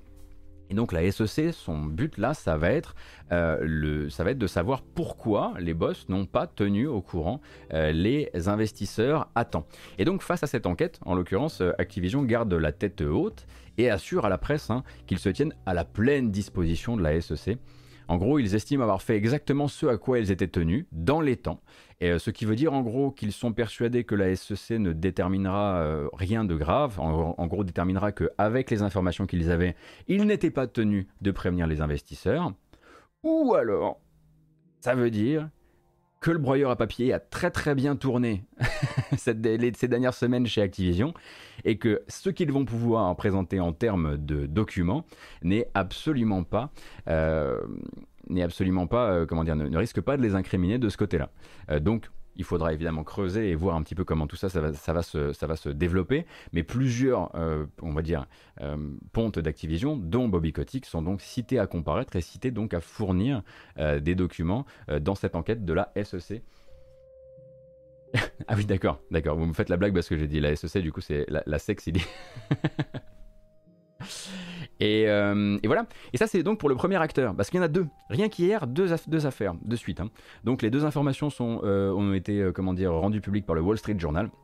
En même temps, le Wall Street Journal vous raconte que la commission pour l'accès équitable à l'emploi et au salaire était aussi, elle, sur les côtes d'Activision, et ce, en fait, depuis mai 2020.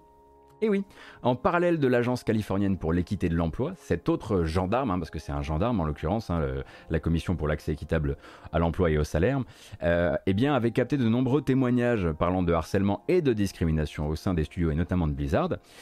Mais ce dossier-là, en fait, a beaucoup plus vite avancé que celui de la DFEH.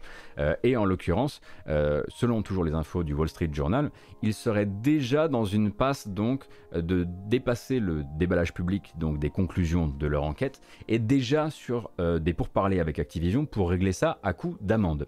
Et s'il devait régler ça à coup d'amende, la sanction serait chiffrable en millions de dollars. Combien de millions, combien de dizaines de millions ou juste combien de millions de dollars, ça on ne sait pas encore parce que voilà, les informations sont pour l'instant très légères. Mais du coup, là, Activision, rien qu'hier, c'est une enquête qui est déjà au stade de l'amende et une autre autorité des marchés financiers américains pour peut-être non-divulgation d'informations, de première nécessité aux investisseurs.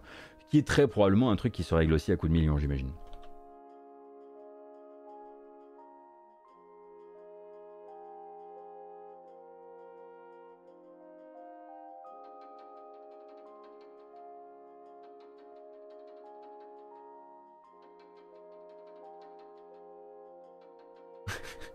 Okay, non mais vous faites les meilleures blagues hein, sur les mauvaises traductions qui pourraient être faites de cette matinale, notamment aux États-Unis. Et du coup, pendant ce temps-là, chez Activision, il se passe quoi ? Bah, Activision se dit plutôt confiant dans sa capacité à collaborer avec la SEC, notamment, sans souci. SEC sans souci, c'est difficile à dire.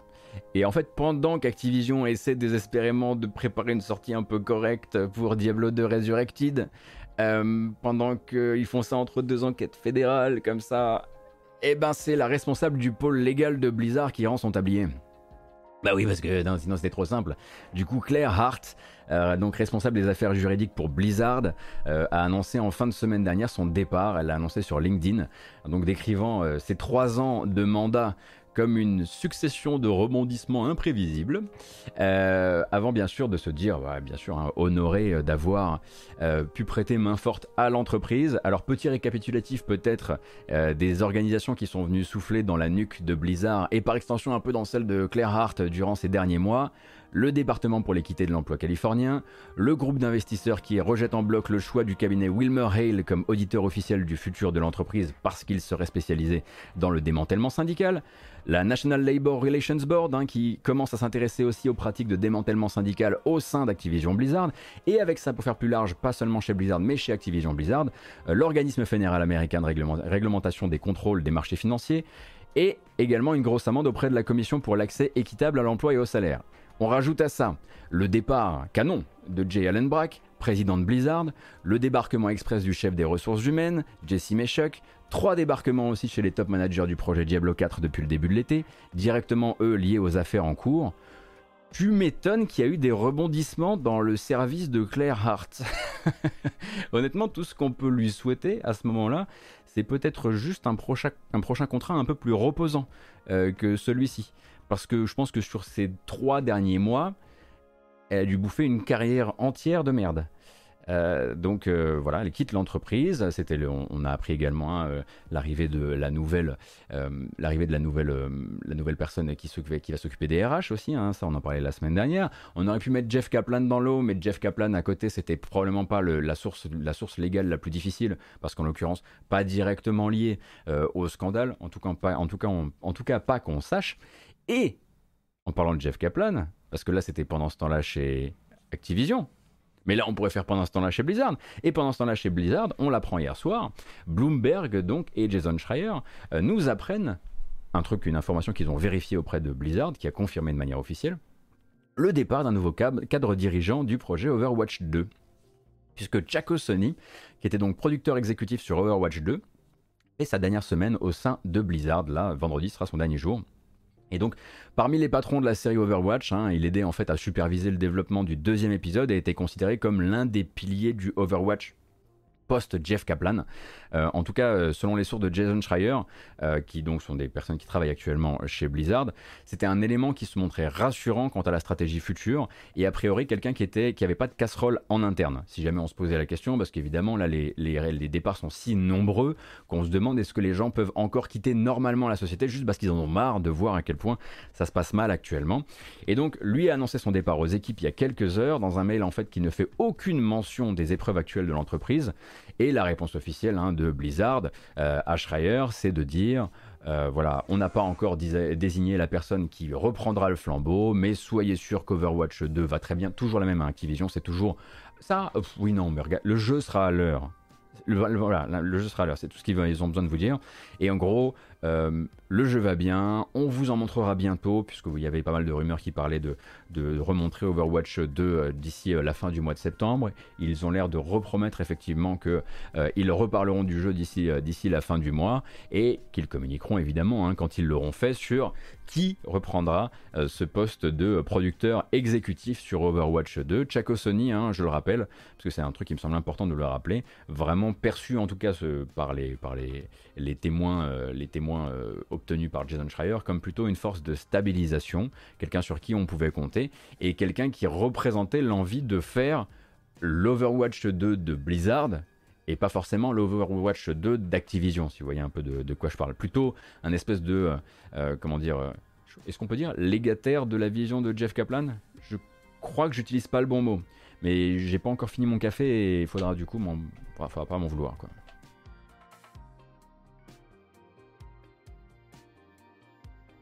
Oui, héritier aussi, oui. Oh, on s'en est pas si mal sorti avec ça.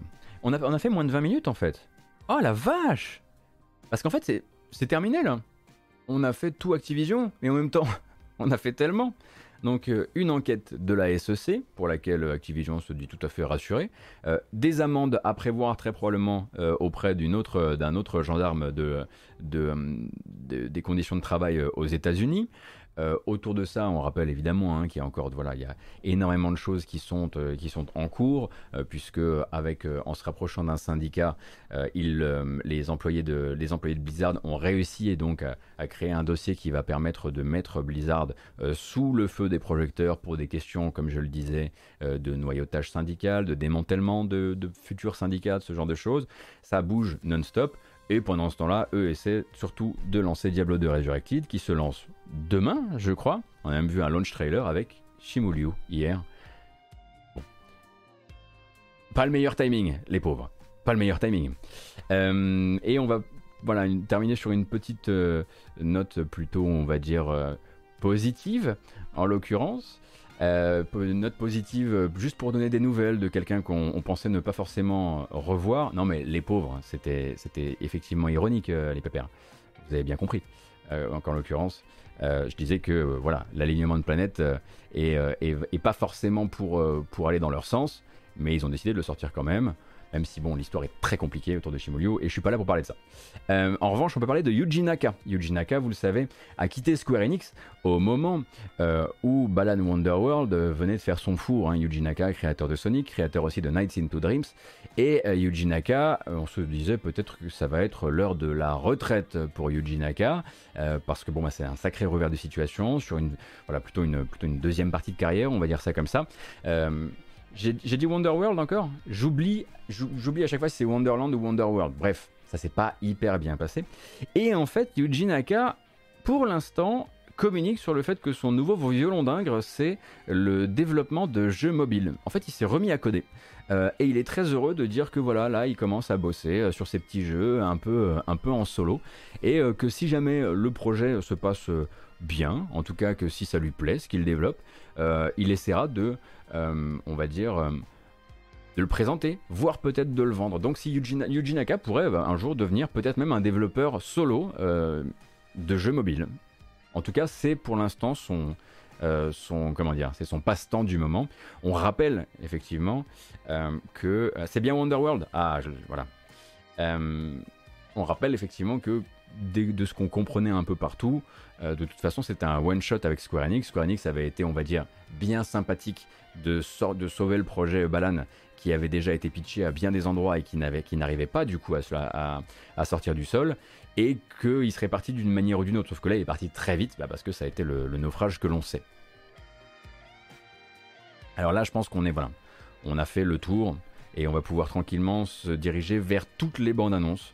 Il y a énormément de bandes annonces à regarder, parce qu'il y a celle d'hier, celle d'avant-hier, celle du week-end, celle de tous les jeux qui sortent de cette semaine, plus tous les jeux que j'ai réussi à repérer, qu'on n'avait pas encore annoncé, et qui sortent d'ici la fin de l'année. Mais d'abord, et voilà.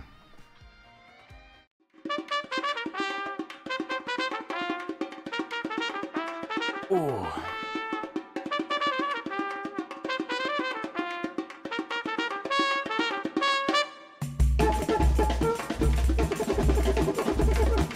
Bien sûr, encore.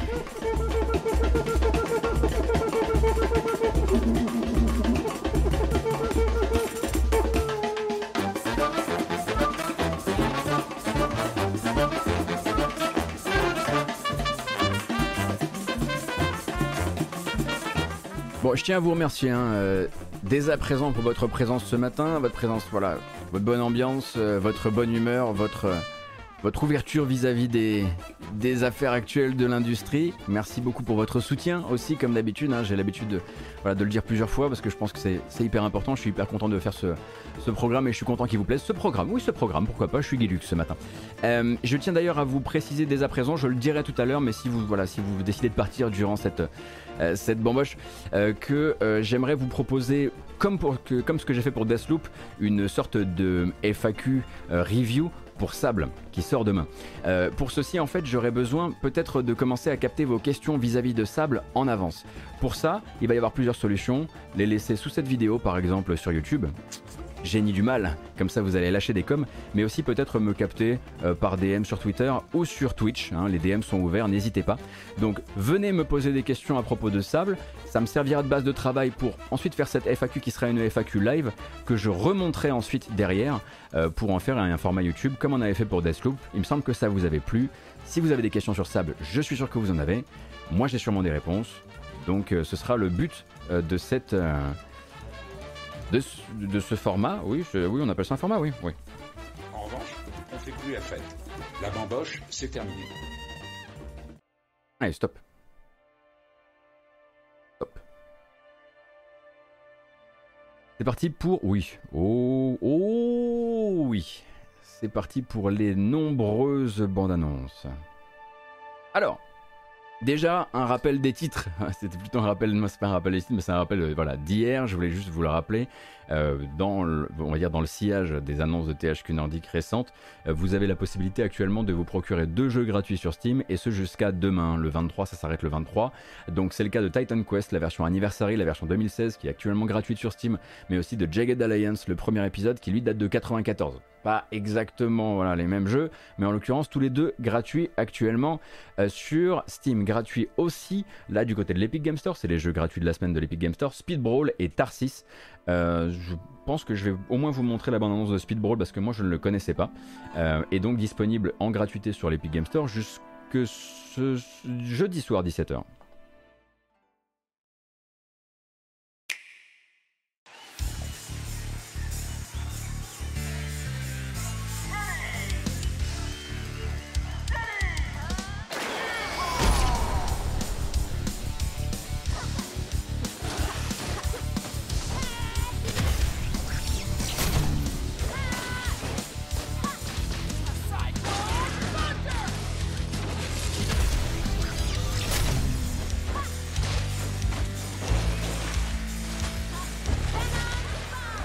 Donc celui-ci gratis pour l'instant sur Epic Game Store. Et c'est aussi le cas pour Tarsis. Est-ce que vous connaissez Tarsis? Je suis pas sûr que vous connaissiez Tarsis. Tarsis, donc, jeu de survie dans l'espace basé sur des lancers de dés. Très très injuste. Très très dur à vivre. Mais par exemple un jeu auquel, voilà, sur lequel aimait beaucoup se casser les dents un certain Nodus. Donc Tarsis et Speed Brawl sont tous les deux dispo actuellement gratuit sur l'Epic Game Store. Bon, vous voyez un peu le système, hein, ça va pas être le truc le plus sexy du monde puisque tout se fait en lançant des dés. Également, je voulais vous parler de la drogue, hein, l'éternelle drogue Grindstone, qui a annoncé une mise à jour gratuite qui est déjà déployée et où on va jouer un nouveau personnage. Et ce nouveau personnage, c'est Mémé. Well, get around, Stone Grinders. I have a story to share of beasts, of skeletons, and of hungry jerks. Defeat all the beastie bosses in one terrifying gauntlet, and if you're the best, you can be the hero of this story forever. Oh, and welcome back to the mountain, Georgia. Ivor's Boss Blitz and Georgia are now available in the Mama and Monsters update. Monsters and Mama Update, c'est donc une nouvelle mise à jour gratuite pour Grindstone qui vous permet d'avoir un nouveau personnage, un nouveau mode de jeu. On rappelle, Grindstone, c'est formidable. Enfin, vous le regardez, en gros, vous allez vous dire, il y en a 800 comme ça sur mobile. Je pense pas vraiment, en vérité, qu'il y en ait 800 comme ça sur mobile, parce que celui-ci est mais vraiment imparable. Donc, un jeu de chez Cappy Games que je recommande absolument chaudement. C'est vraiment le compagnon de mes transports, de mes insomnies. Également un créateur d'insomnie. Ah, bref, j'arrête pas de le dire, mais à chaque fois je sais que je fais des nouveaux convertis. Attention en revanche, hein, vous risquez effectivement d'arrêter de parler aux gens. Ça peut être un risque, ça peut être un risque. Arrivé également le 21, on est le 22, on est un peu en retard. Arrivé sur Steam, il était sur itch.io, je vous en avais déjà parlé. C'est un jeu auquel je tiens énormément. Un point and click qui va vous durer 2 heures environ, qui est gratuit, qui s'appelle If on a Winter's Night for Travelers. Et c'est un des trucs les plus marquants auxquels j'ai joué cette année, malheureusement toujours sans VF, et c'est bien le problème puisque l'anglais est plutôt soutenu, et c'est plutôt littéraire. Si vous avez la capacité de le faire, surtout, surtout, surtout, faites If on a Winter's Night.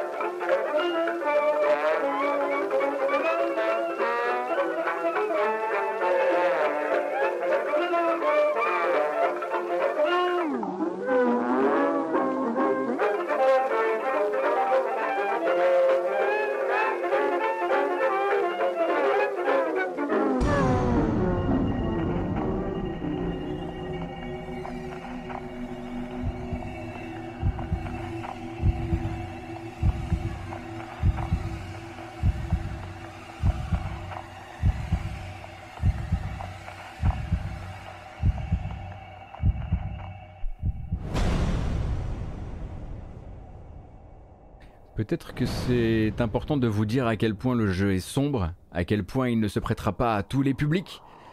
C'est très dur. Ce sont des thématiques très dark, traitées de manière très ciselée. On n'est absolument pas là pour faire des blagues à la LucasArts. Et c'est disponible depuis hier sur Steam, histoire de donner un petit peu plus de souffle au jeu, de le présenter à un plus large public, toujours gratuit, on le rappelle. Et c'est aussi parce qu'il est gratuit et que les développeurs l'ont fait avec les moyens qu'ils avaient, qu'ils ne peuvent pas partir en gros sur un système de traduction. Beaucoup de gens, j'en connais, leur proposaient de leur faire une localisation française sur mesure, et ils ont été forcés de refuser parce que leur but, c'est de ne pas payer les gens qui travailleraient dans la localisation. Pour eux, c'est important de payer, et eux, ils ne peuvent pas payer. Du coup, ils sont bloqués, vu qu'ils veulent continuer à le distribuer gratuitement. Donc le jeu est dans une espèce d'impasse comme ça, où il ne pourra pas vous proposer cette fameuse VF qui lui permettrait d'exploser, selon moi. Mais surtout, si vous lisez vraiment l'anglais, j'en ai encore les frissons quand j'en parle. C'est un des trucs les plus bluffants et les plus surprenants que j'ai pu voir cette année. qui commence à être quand même bien pourvu en jeu. Également arrivé hier, et cette fois sur l'accès anticipé de Steam, c'est Potion Craft. On va juste regarder quelques images parce que bon, le trailer est un petit peu lent, mais Potion Craft, donc c'est chez Tiny Build, et ce sera donc un jeu de création de potions. Est-ce que ce sera du coup, ma foi, des bonnes potions ou de mauvaises potions? Est-ce que ce sera du charlatanisme éhonté ou est-ce que ce sera le nouveau grand remède?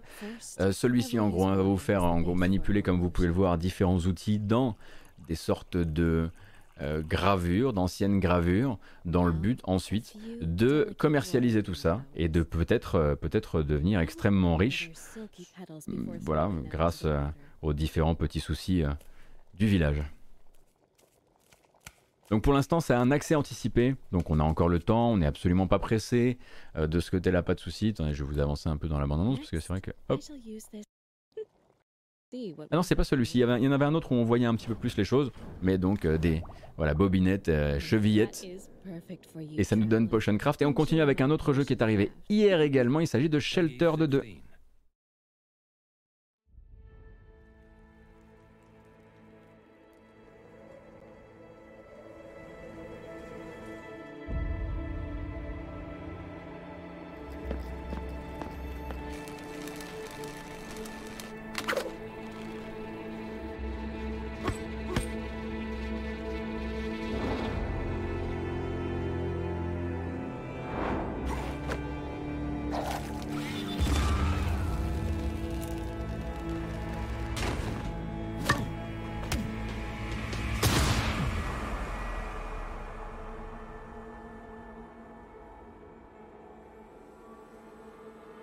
Alors non pas Shelter mais Sheltered, donc un jeu de survie hein, et d'aménagement d'abri post-catastrophe qui est donc disponible sur Steam et que vous pouvez essayer dès à présent. Alors c'est pas un accès anticipé si je dis pas de bêtises, en revanche depuis sa sortie le 21 septembre il a déjà près de 200 reviews et elles ne sont pas extrêmement positives. Pour l'instant on est sur un niveau moyen de review, donc j'aurais peut-être tendance justement à vous proposer de vous renseigner sur le jeu si ça vous intéresse avant de craquer. Et merci beaucoup sur le chat à Morbius31 qui nous dit que donc If on a Winter's Night for Travelers sur Steam est certes gratuit, mais il existe également un supporter pack à 3,30€. Donc si vous voulez peut-être essayer, ou en tout cas saluer l'incroyable travail du studio, n'hésitez pas. Vous pouvez même à la limite faire le jeu en free, et si jamais vous l'avez trouvé digne de 3,30€, ce que je peux quasiment vous garantir, je pense, l'acheter derrière. Sorti en surprise hier, alors ça c'est vraiment, c'est genre la bande-annonce pour le jour même, c'est chez Deep Silver, une édition d'un jeu donc Steam qui est arrivé développé par le studio australien Playcorp. Et donc le studio australien Playcorp lance en accès anticipé Beyond Contact. On regarde les artworks, ça a l'air d'être dans l'espace, il y a l'air d'avoir une faune et une flore fluorescentes, on se dit oh là là ça va être un jeu d'exploration. Bon, c'est un survival craft.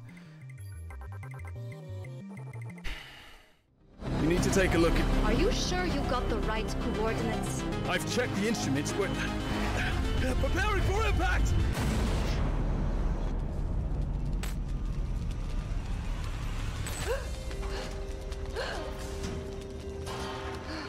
Carl? Good morning. This is bad. Maybe I can help. This area really opens up. There's plenty of room to explore. Oxygen warning. This is an undiscovered world. Understanding its nature is our key to surviving. Okay, show me the goods. Focusing on my objectives, which will help me survive and develop new technology. We will need a new base. You and me, Carl. Let's create something amazing. Bon, on va pas se mentir, hein, ça nous fait pas relever la nuit, hein, cette bande-annonce de Beyond Contact qui ressemble à un énième Survival Craft Steam. Effectivement, d'un point de vue de, on va dire, sa direction artistique liée aux technologies, c'est vraiment la direction artistique de Subnautica. Même la police d'écriture me semblait être celle de Subnautica. Je me demande même effectivement si la voix de la combinaison, alors c'est pas celle de Subnautica, mais je l'ai déjà entendue quelque part également. Bref, voilà, c'est sorti en accès anticipé. Pour l'instant, il n'y a quasiment personne qui l'a acheté, donc il n'y a pas encore beaucoup de reviews. Elles sont pour l'instant, en tout cas, pas négatives. Et ça, c'est donc pour Beyond Contact, alors que ce profil pour demain, un jeu très attendu depuis cette fameuse bande-annonce de 2018 qu'on regarde en boucle encore et encore. Il s'agit bien sûr de Sable.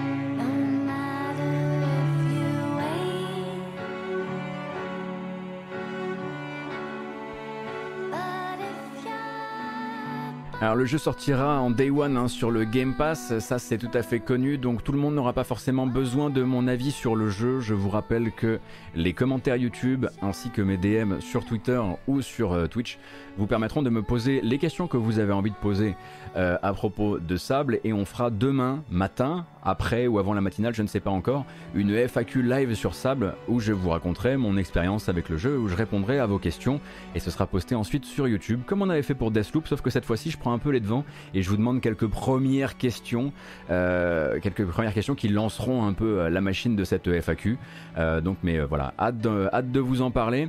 Donc ça, ce sera pour demain.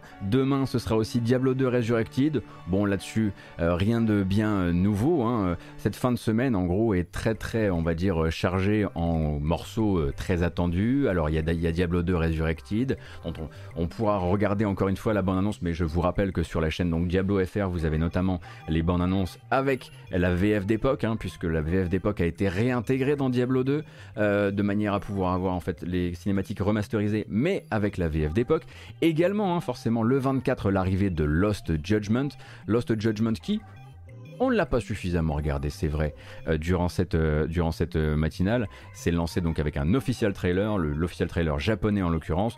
Les tests sont déjà sortis, ça y a pas de problème. Lost Judgment en l'occurrence, c'est 8 selon Camus Robotics si je dis pas de bêtises. On va regarder le tout début de la bande annonce, mais pas tout parce que j'ai trop peur des spoilers.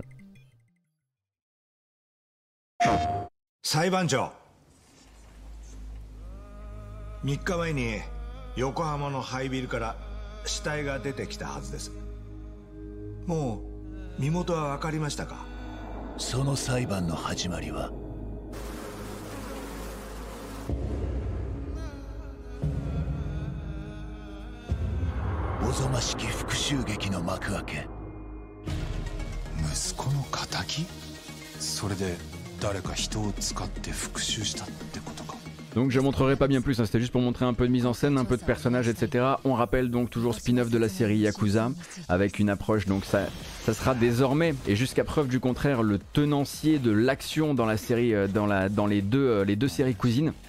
Pendant que Yakuza est voué à rester cette adaptation RPG qu'on a découvert avec Yakuza 7.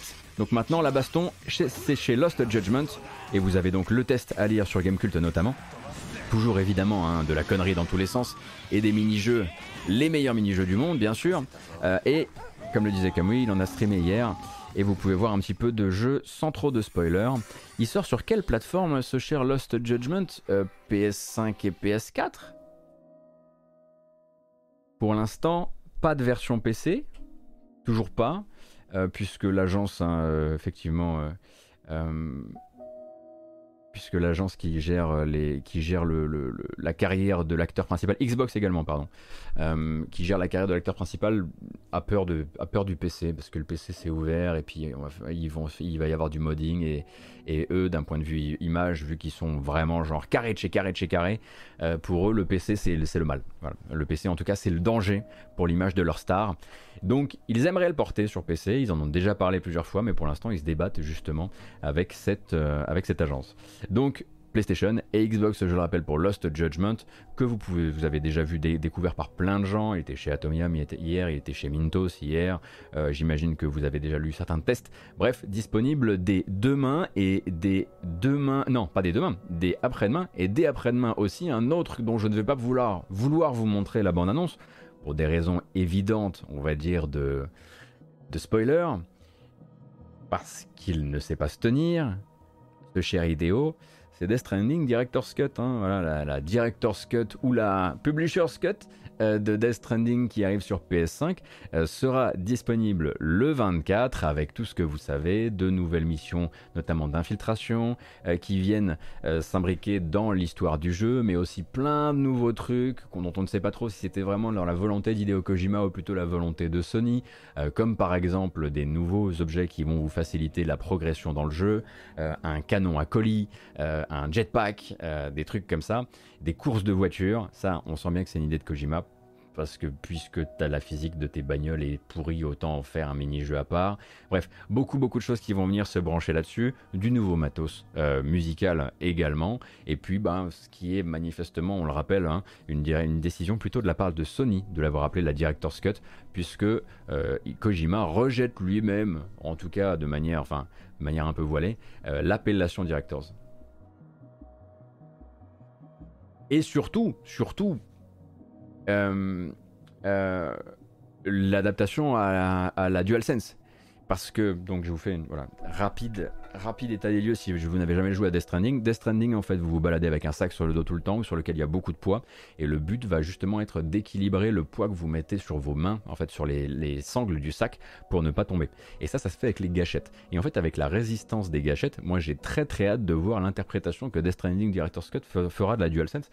Parce que ça pourrait être hyper cool, de ça et évidemment de la pluie avec les retours haptiques. Bref, est-ce que je vais essayer de me procurer le jeu ?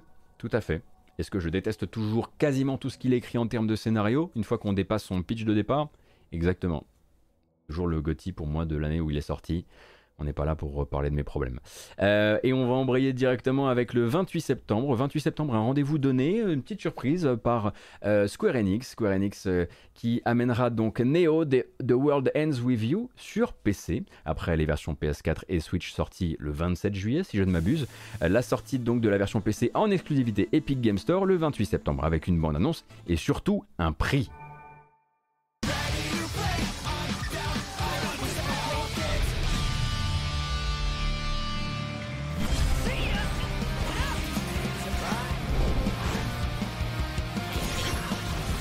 Show you this how to really play. Oh, you've got to be kidding me. C'est bien, c'est absolument pas cacophonique. Notez l'important hein, pour Neo The World Ends With You, donc le deuxième Twiwi comme on les appelle. Le prix sur Epic Game Store, manifestement Square Enix n'a toujours pas bien reçu le mémo par rapport au prix du jeu PC, au prix moyen du jeu PC. Ce sera vendu 60€, clac, 59,99€ pour la précommande, et le jeu arrive donc le 28 septembre sur Epic. Hein, on les voyait venir, on savait très bien que voilà, hein, on n'allait pas forcément y couper, et non, nous n'y coupons absolument pas. J'ai pas compris, c'est quoi du coup par rapport à l'opus de Death Stranding, une suite, un remake, un spin-off ? C'est une Director's Cut pour Death Stranding, donc en gros c'est le même jeu mais avec du contenu en plus, des contenus scénaristiques et qui viennent s'imbriquer au milieu de l'aventure et des modes de jeu et des objets et des machins. Mais c'est pas une suite, c'est pas un remake. Ah non, pardon, tu parles DS, pas Death Stranding, tu parles de Twiwi. Non, c'est une suite. Pardon, désolé. Neo The World Ends With You est une suite. Désolé, non mais on était sur deux jeux effectivement qui se raccourcissent en DS l'un derrière l'autre. Absolument navré parce que du coup je me suis dit, tiens, Punky est mal réveillé ce matin. On va continuer avec Unsighted. Là, on sort de cette semaine, cette incroyable semaine qui n'arrête pas. Le 30 septembre, ce sera donc l'arrivée sur PC, PS4, Switch et Xbox avec un Day One dans le Game Pass pour Unsighted, qui est un action RPG en vue du dessus avec un petit twist lié à l'utilisation du temps en jeu.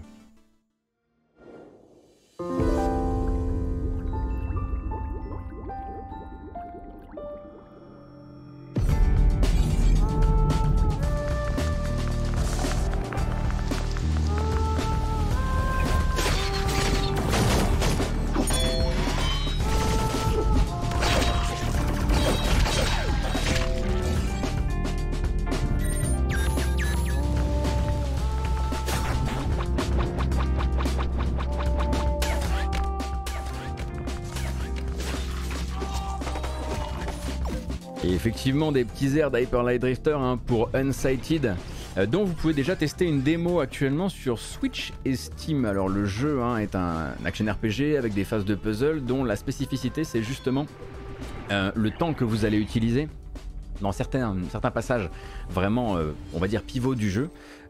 Décidera de la survie ou de la mort de certains PNJ. En l'occurrence, on ne meurt pas dans l'univers d'Unsighted, on devient justement un Unsighted.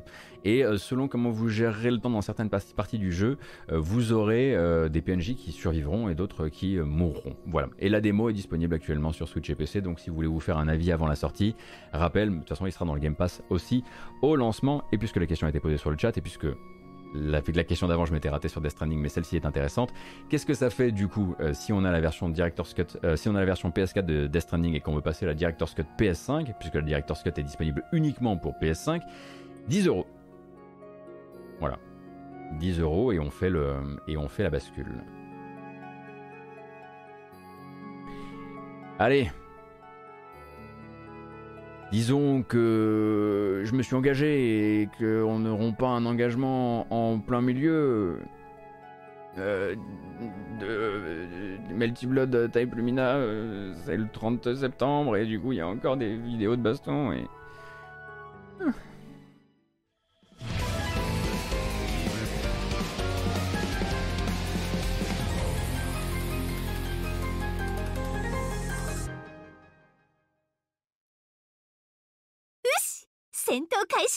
Allez, amusez-vous bien.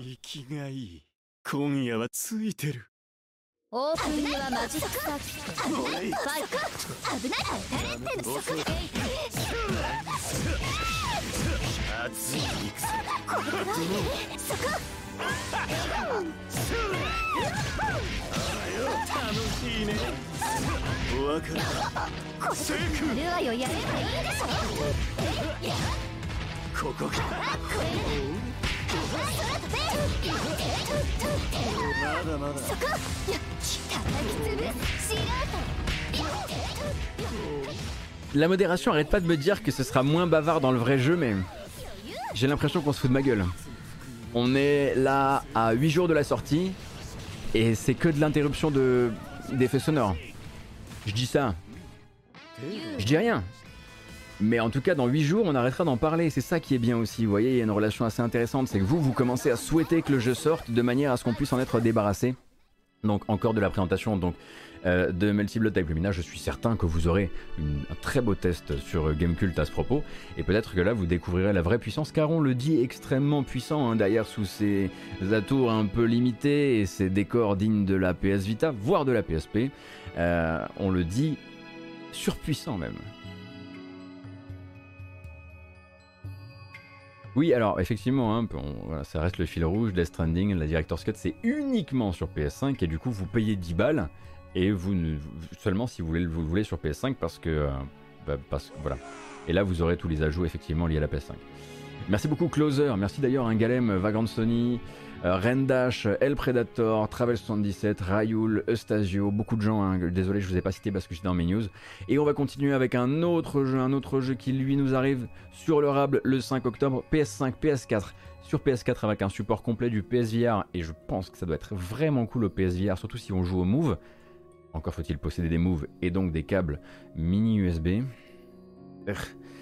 Puzzle Bobble 3D Vacation Odyssey, je sais pas si vous vous souvenez de ça, un Puzzle Bobble où vous faites tourner donc l'objet à puzzle boblé devant vous, où ça a l'air vraiment cool. Bon, nouvelle bande annonce du coup.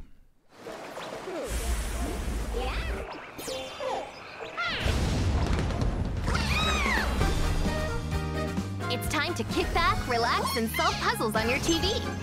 Or immerse yourself and burst bubbles in VR. Yeah, virtual reality. Pretty cool, huh? Yeah. Solve 100 new 3D puzzles by bursting bubble clusters to destroy the core. Careful though, this story mode gets progressively harder by featuring specialty bubbles, moving clusters, and more. Overcome even the most challenging puzzles with game-changing power-ups, like the paintbrush. Donc on le rappelle, si une très grande partie de ce trailer vous montre de la VR. Ce n'est pas uniquement un jeu en réalité virtuelle, vous l'aurez aussi en version plate, on va dire, sur PS5 et sur PS4. Mais sur PS4, vous pourrez le lancer sur PSVR. Il est également disponible peut-être à la même date ou peut-être déjà sur Oculus Quest. Et je dois dire que ça a l'air assez cool. Enfin, moi, j'aimerais bien tranquillement me prendre le temps de jouer à celui-ci, même si j'ai plus de casque. Hein. Voilà, les casques sont restés chez Gamecult, que voulez-vous, c'est ainsi. Et je sais pas ce qui se passe ce matin, je sais pas pourquoi je me retrouve à vous montrer que des trucs qui sont un petit peu, on va dire, de ma zone de confort. Le prochain, c'est le prochain Soirée. Donc Souris a annoncé donc son prochain jeu, en tout cas il l'a daté, ce sera le 15 octobre, et donc l'arrivée de The Good Life, qui est un RPG de remboursement de dettes. Merci Souris. On n'a pas déjà suffisamment bouffé, genre on n'est pas déjà suffisamment mal. Oh, alors pas comme Animal Crossing, vous allez voir, évidemment on pense à Animal Crossing, mais... ça va quoi, on peut souffler à un moment quoi.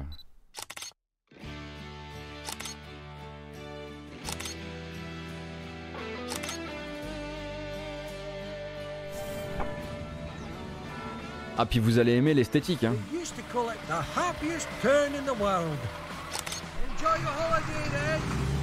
This is Naomi Hayward, a photographer from New York. Why would someone like Naomi come to this far-flung corner of England? Because of all the interesting things to photograph, of course. Yes. That's the official line anyway. Her true reasons lie elsewhere.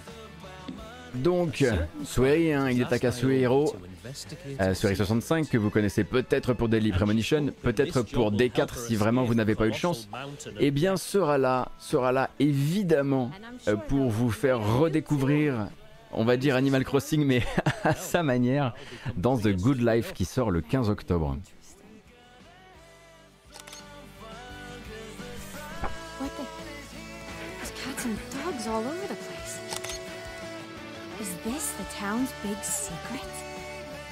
Et alors moi, je suis particulièrement là pour le faux Oasis, là. C'est le troisième frère Gallagher.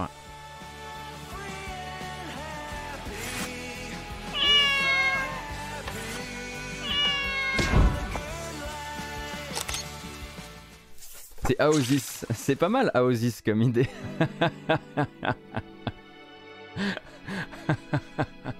Bref, je sais que je commence à perdre des gens quand je diffuse ce genre de choses, mais vous rassurez-vous, tout va bien se passer. On aura ensuite rendez-vous, c'est pas fini du tout, on aura rendez-vous le 20 octobre avec They Always Run. Je sais pas si vous vous souvenez de ce jeu, un action platformer où vous jouez une sorte de chasseur de primes, un peu façon Mandalorian. Qui avait une démo sur Steam, une démo où on découvrait notamment un système de combat avec qui ressemble en fait quand il bouge à Mark of the Ninja, mais qui est dans un système de combat complètement différent, un peu run and gun aussi. Je vous parle de ça parce que là en fait ce qu'on va regarder c'est une bande-annonce animée. Vous savez que les développeurs indépendants aiment bien de temps en temps, quand ils ont un petit peu de sous sous le matelas, tenter l'aventure de la bande-annonce animée pour annoncer souvent la date de sortie du jeu. Moi j'avais pas été hyper convaincu de mon temps passé sur la démo. Faudra voir un petit peu de quoi il retourne avec la version finale. Donc je le disais, ça arrive le 20 octobre sur PC avant toute chose, et donc un petit peu d'animation, ça vous fera pas de mal. Attention, c'est pas non plus du budget de Valheim. Hein.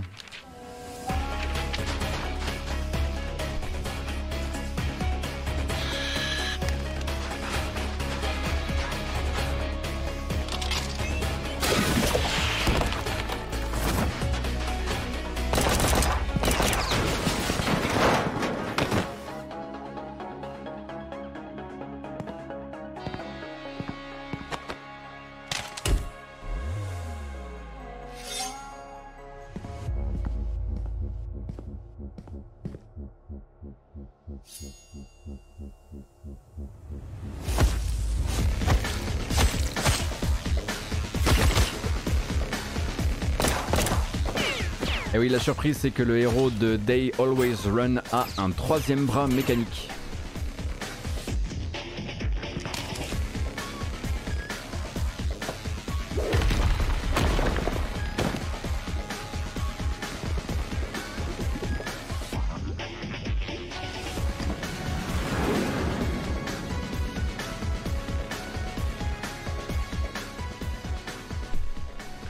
Bon, vous connaissez l'histoire, hein. Si vous avez fait la blague, vous avez perdu. Vous prenez votre matinée, vous la roulez en cône, elle est perdue. Désolé. J'espère que vous n'aviez rien de prévu. Bon, ça va, je vais vous lâcher à 11h30 et quelques, donc il vous restera plus grand-chose. Mais c'est dommage. À ça de réussir votre matinée.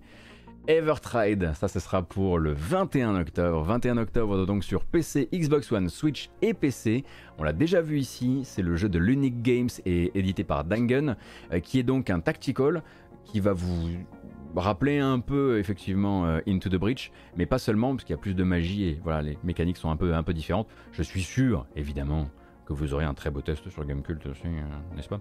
Et il y a actuellement une démo pour Evertried sur PC si ça vous intéresse.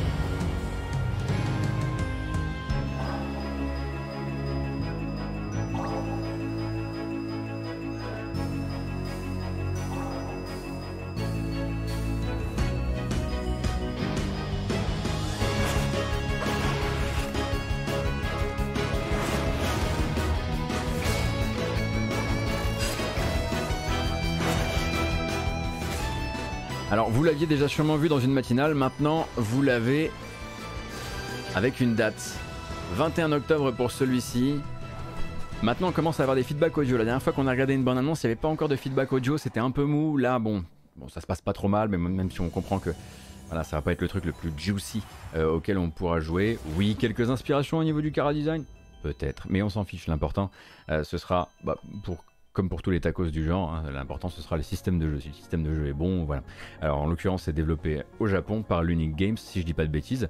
Et c'était notre avant-dernière bande-annonce du matin. La dernière, c'est pour se regarder la cinématique et surtout pour se caler ça dans nos agendas. Ça fait longtemps qu'on n'a pas eu de nouvelles de Frogwares, ça fait longtemps qu'on n'a pas eu de nouvelles agréables de Frogwares, à savoir plutôt des nouvelles qui diraient bah là on est sur un jeu, on va sortir un jeu, plutôt que mais là en fait on s'est fait voler notre jeu par notre ancien éditeur, et puis peut-être qu'en fait on n'a pas été tout blanc non plus. Bref, Frogwares, le studio ukrainien, vous propose des nouvelles de Sherlock Holmes Chapter 1. Si vous ne le saviez pas, ils sont donc sur un nouveau jeu Sherlock Holmes qui lui sera une préquelle avec un Sherlock jeune qui se passe dans la région méditerranéenne où Sherlock cherche notamment sa maman qui me semble a disparu ou quelque chose comme ça, ce qui nous rappelle un peu d'ailleurs le scénario début du scénario de The Council, et il sortira donc le 16 novembre sur PS5, Xbox Series et PC, et du coup il y a une petite bande-annonce cinématique pour nous mettre dans l'ambiance.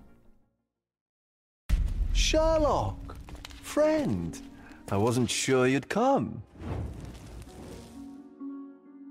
It's not healthy for handsome men to spend every night alone. Huh, you may be right. Then free yourself from inhibition and expectation. The night is young, and so are the guests. You should try to enjoy both.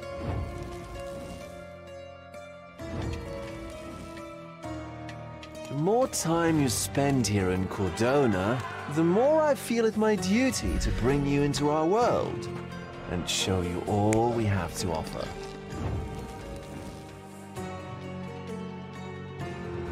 And what is on offer today? Nights like these, some are more prone to bend the rules of morality. It's part of the appeal.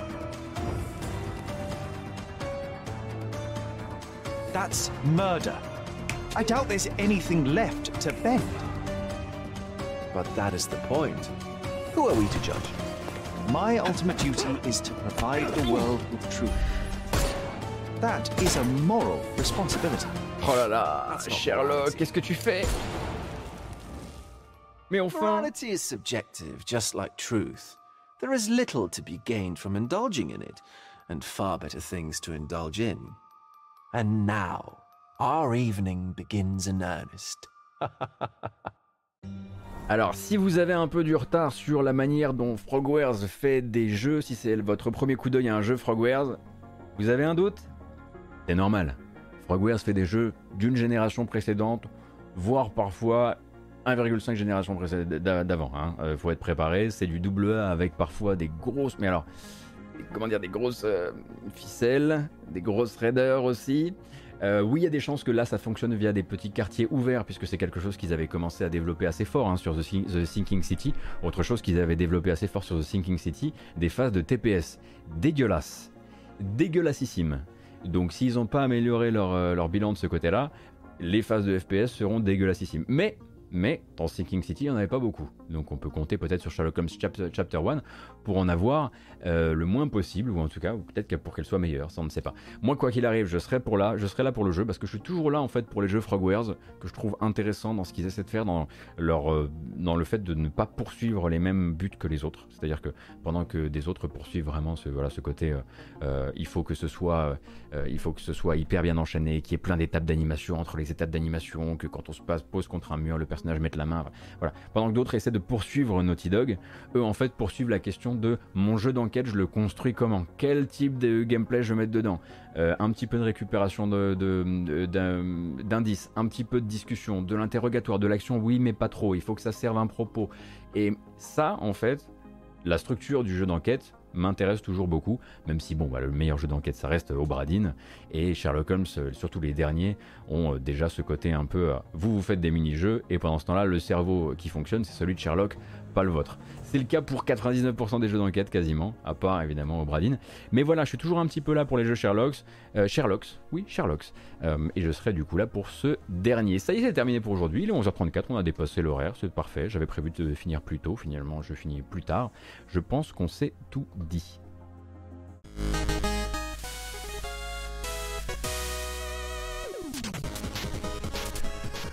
En ce qui concerne les phases de combat, une vidéo de gameplay est sortie la semaine dernière et on voit qu'il y aura une option pour permettre de les skipper totalement si on le souhaitait. Yes, c'est bon ça. Eh ben, merci beaucoup.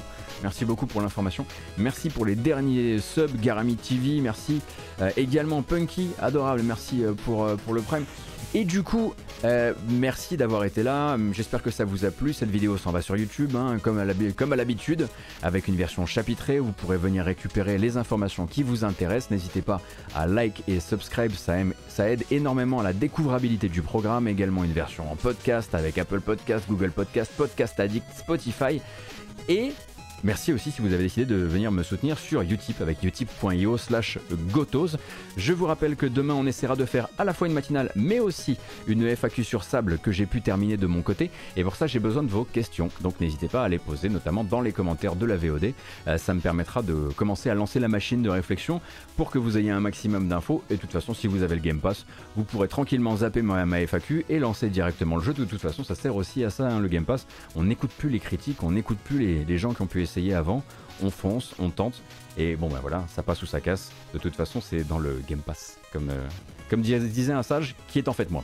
Prenez grand soin de vous, excellente journée, bon courage, il n'est que 11h35 et à demain, salut.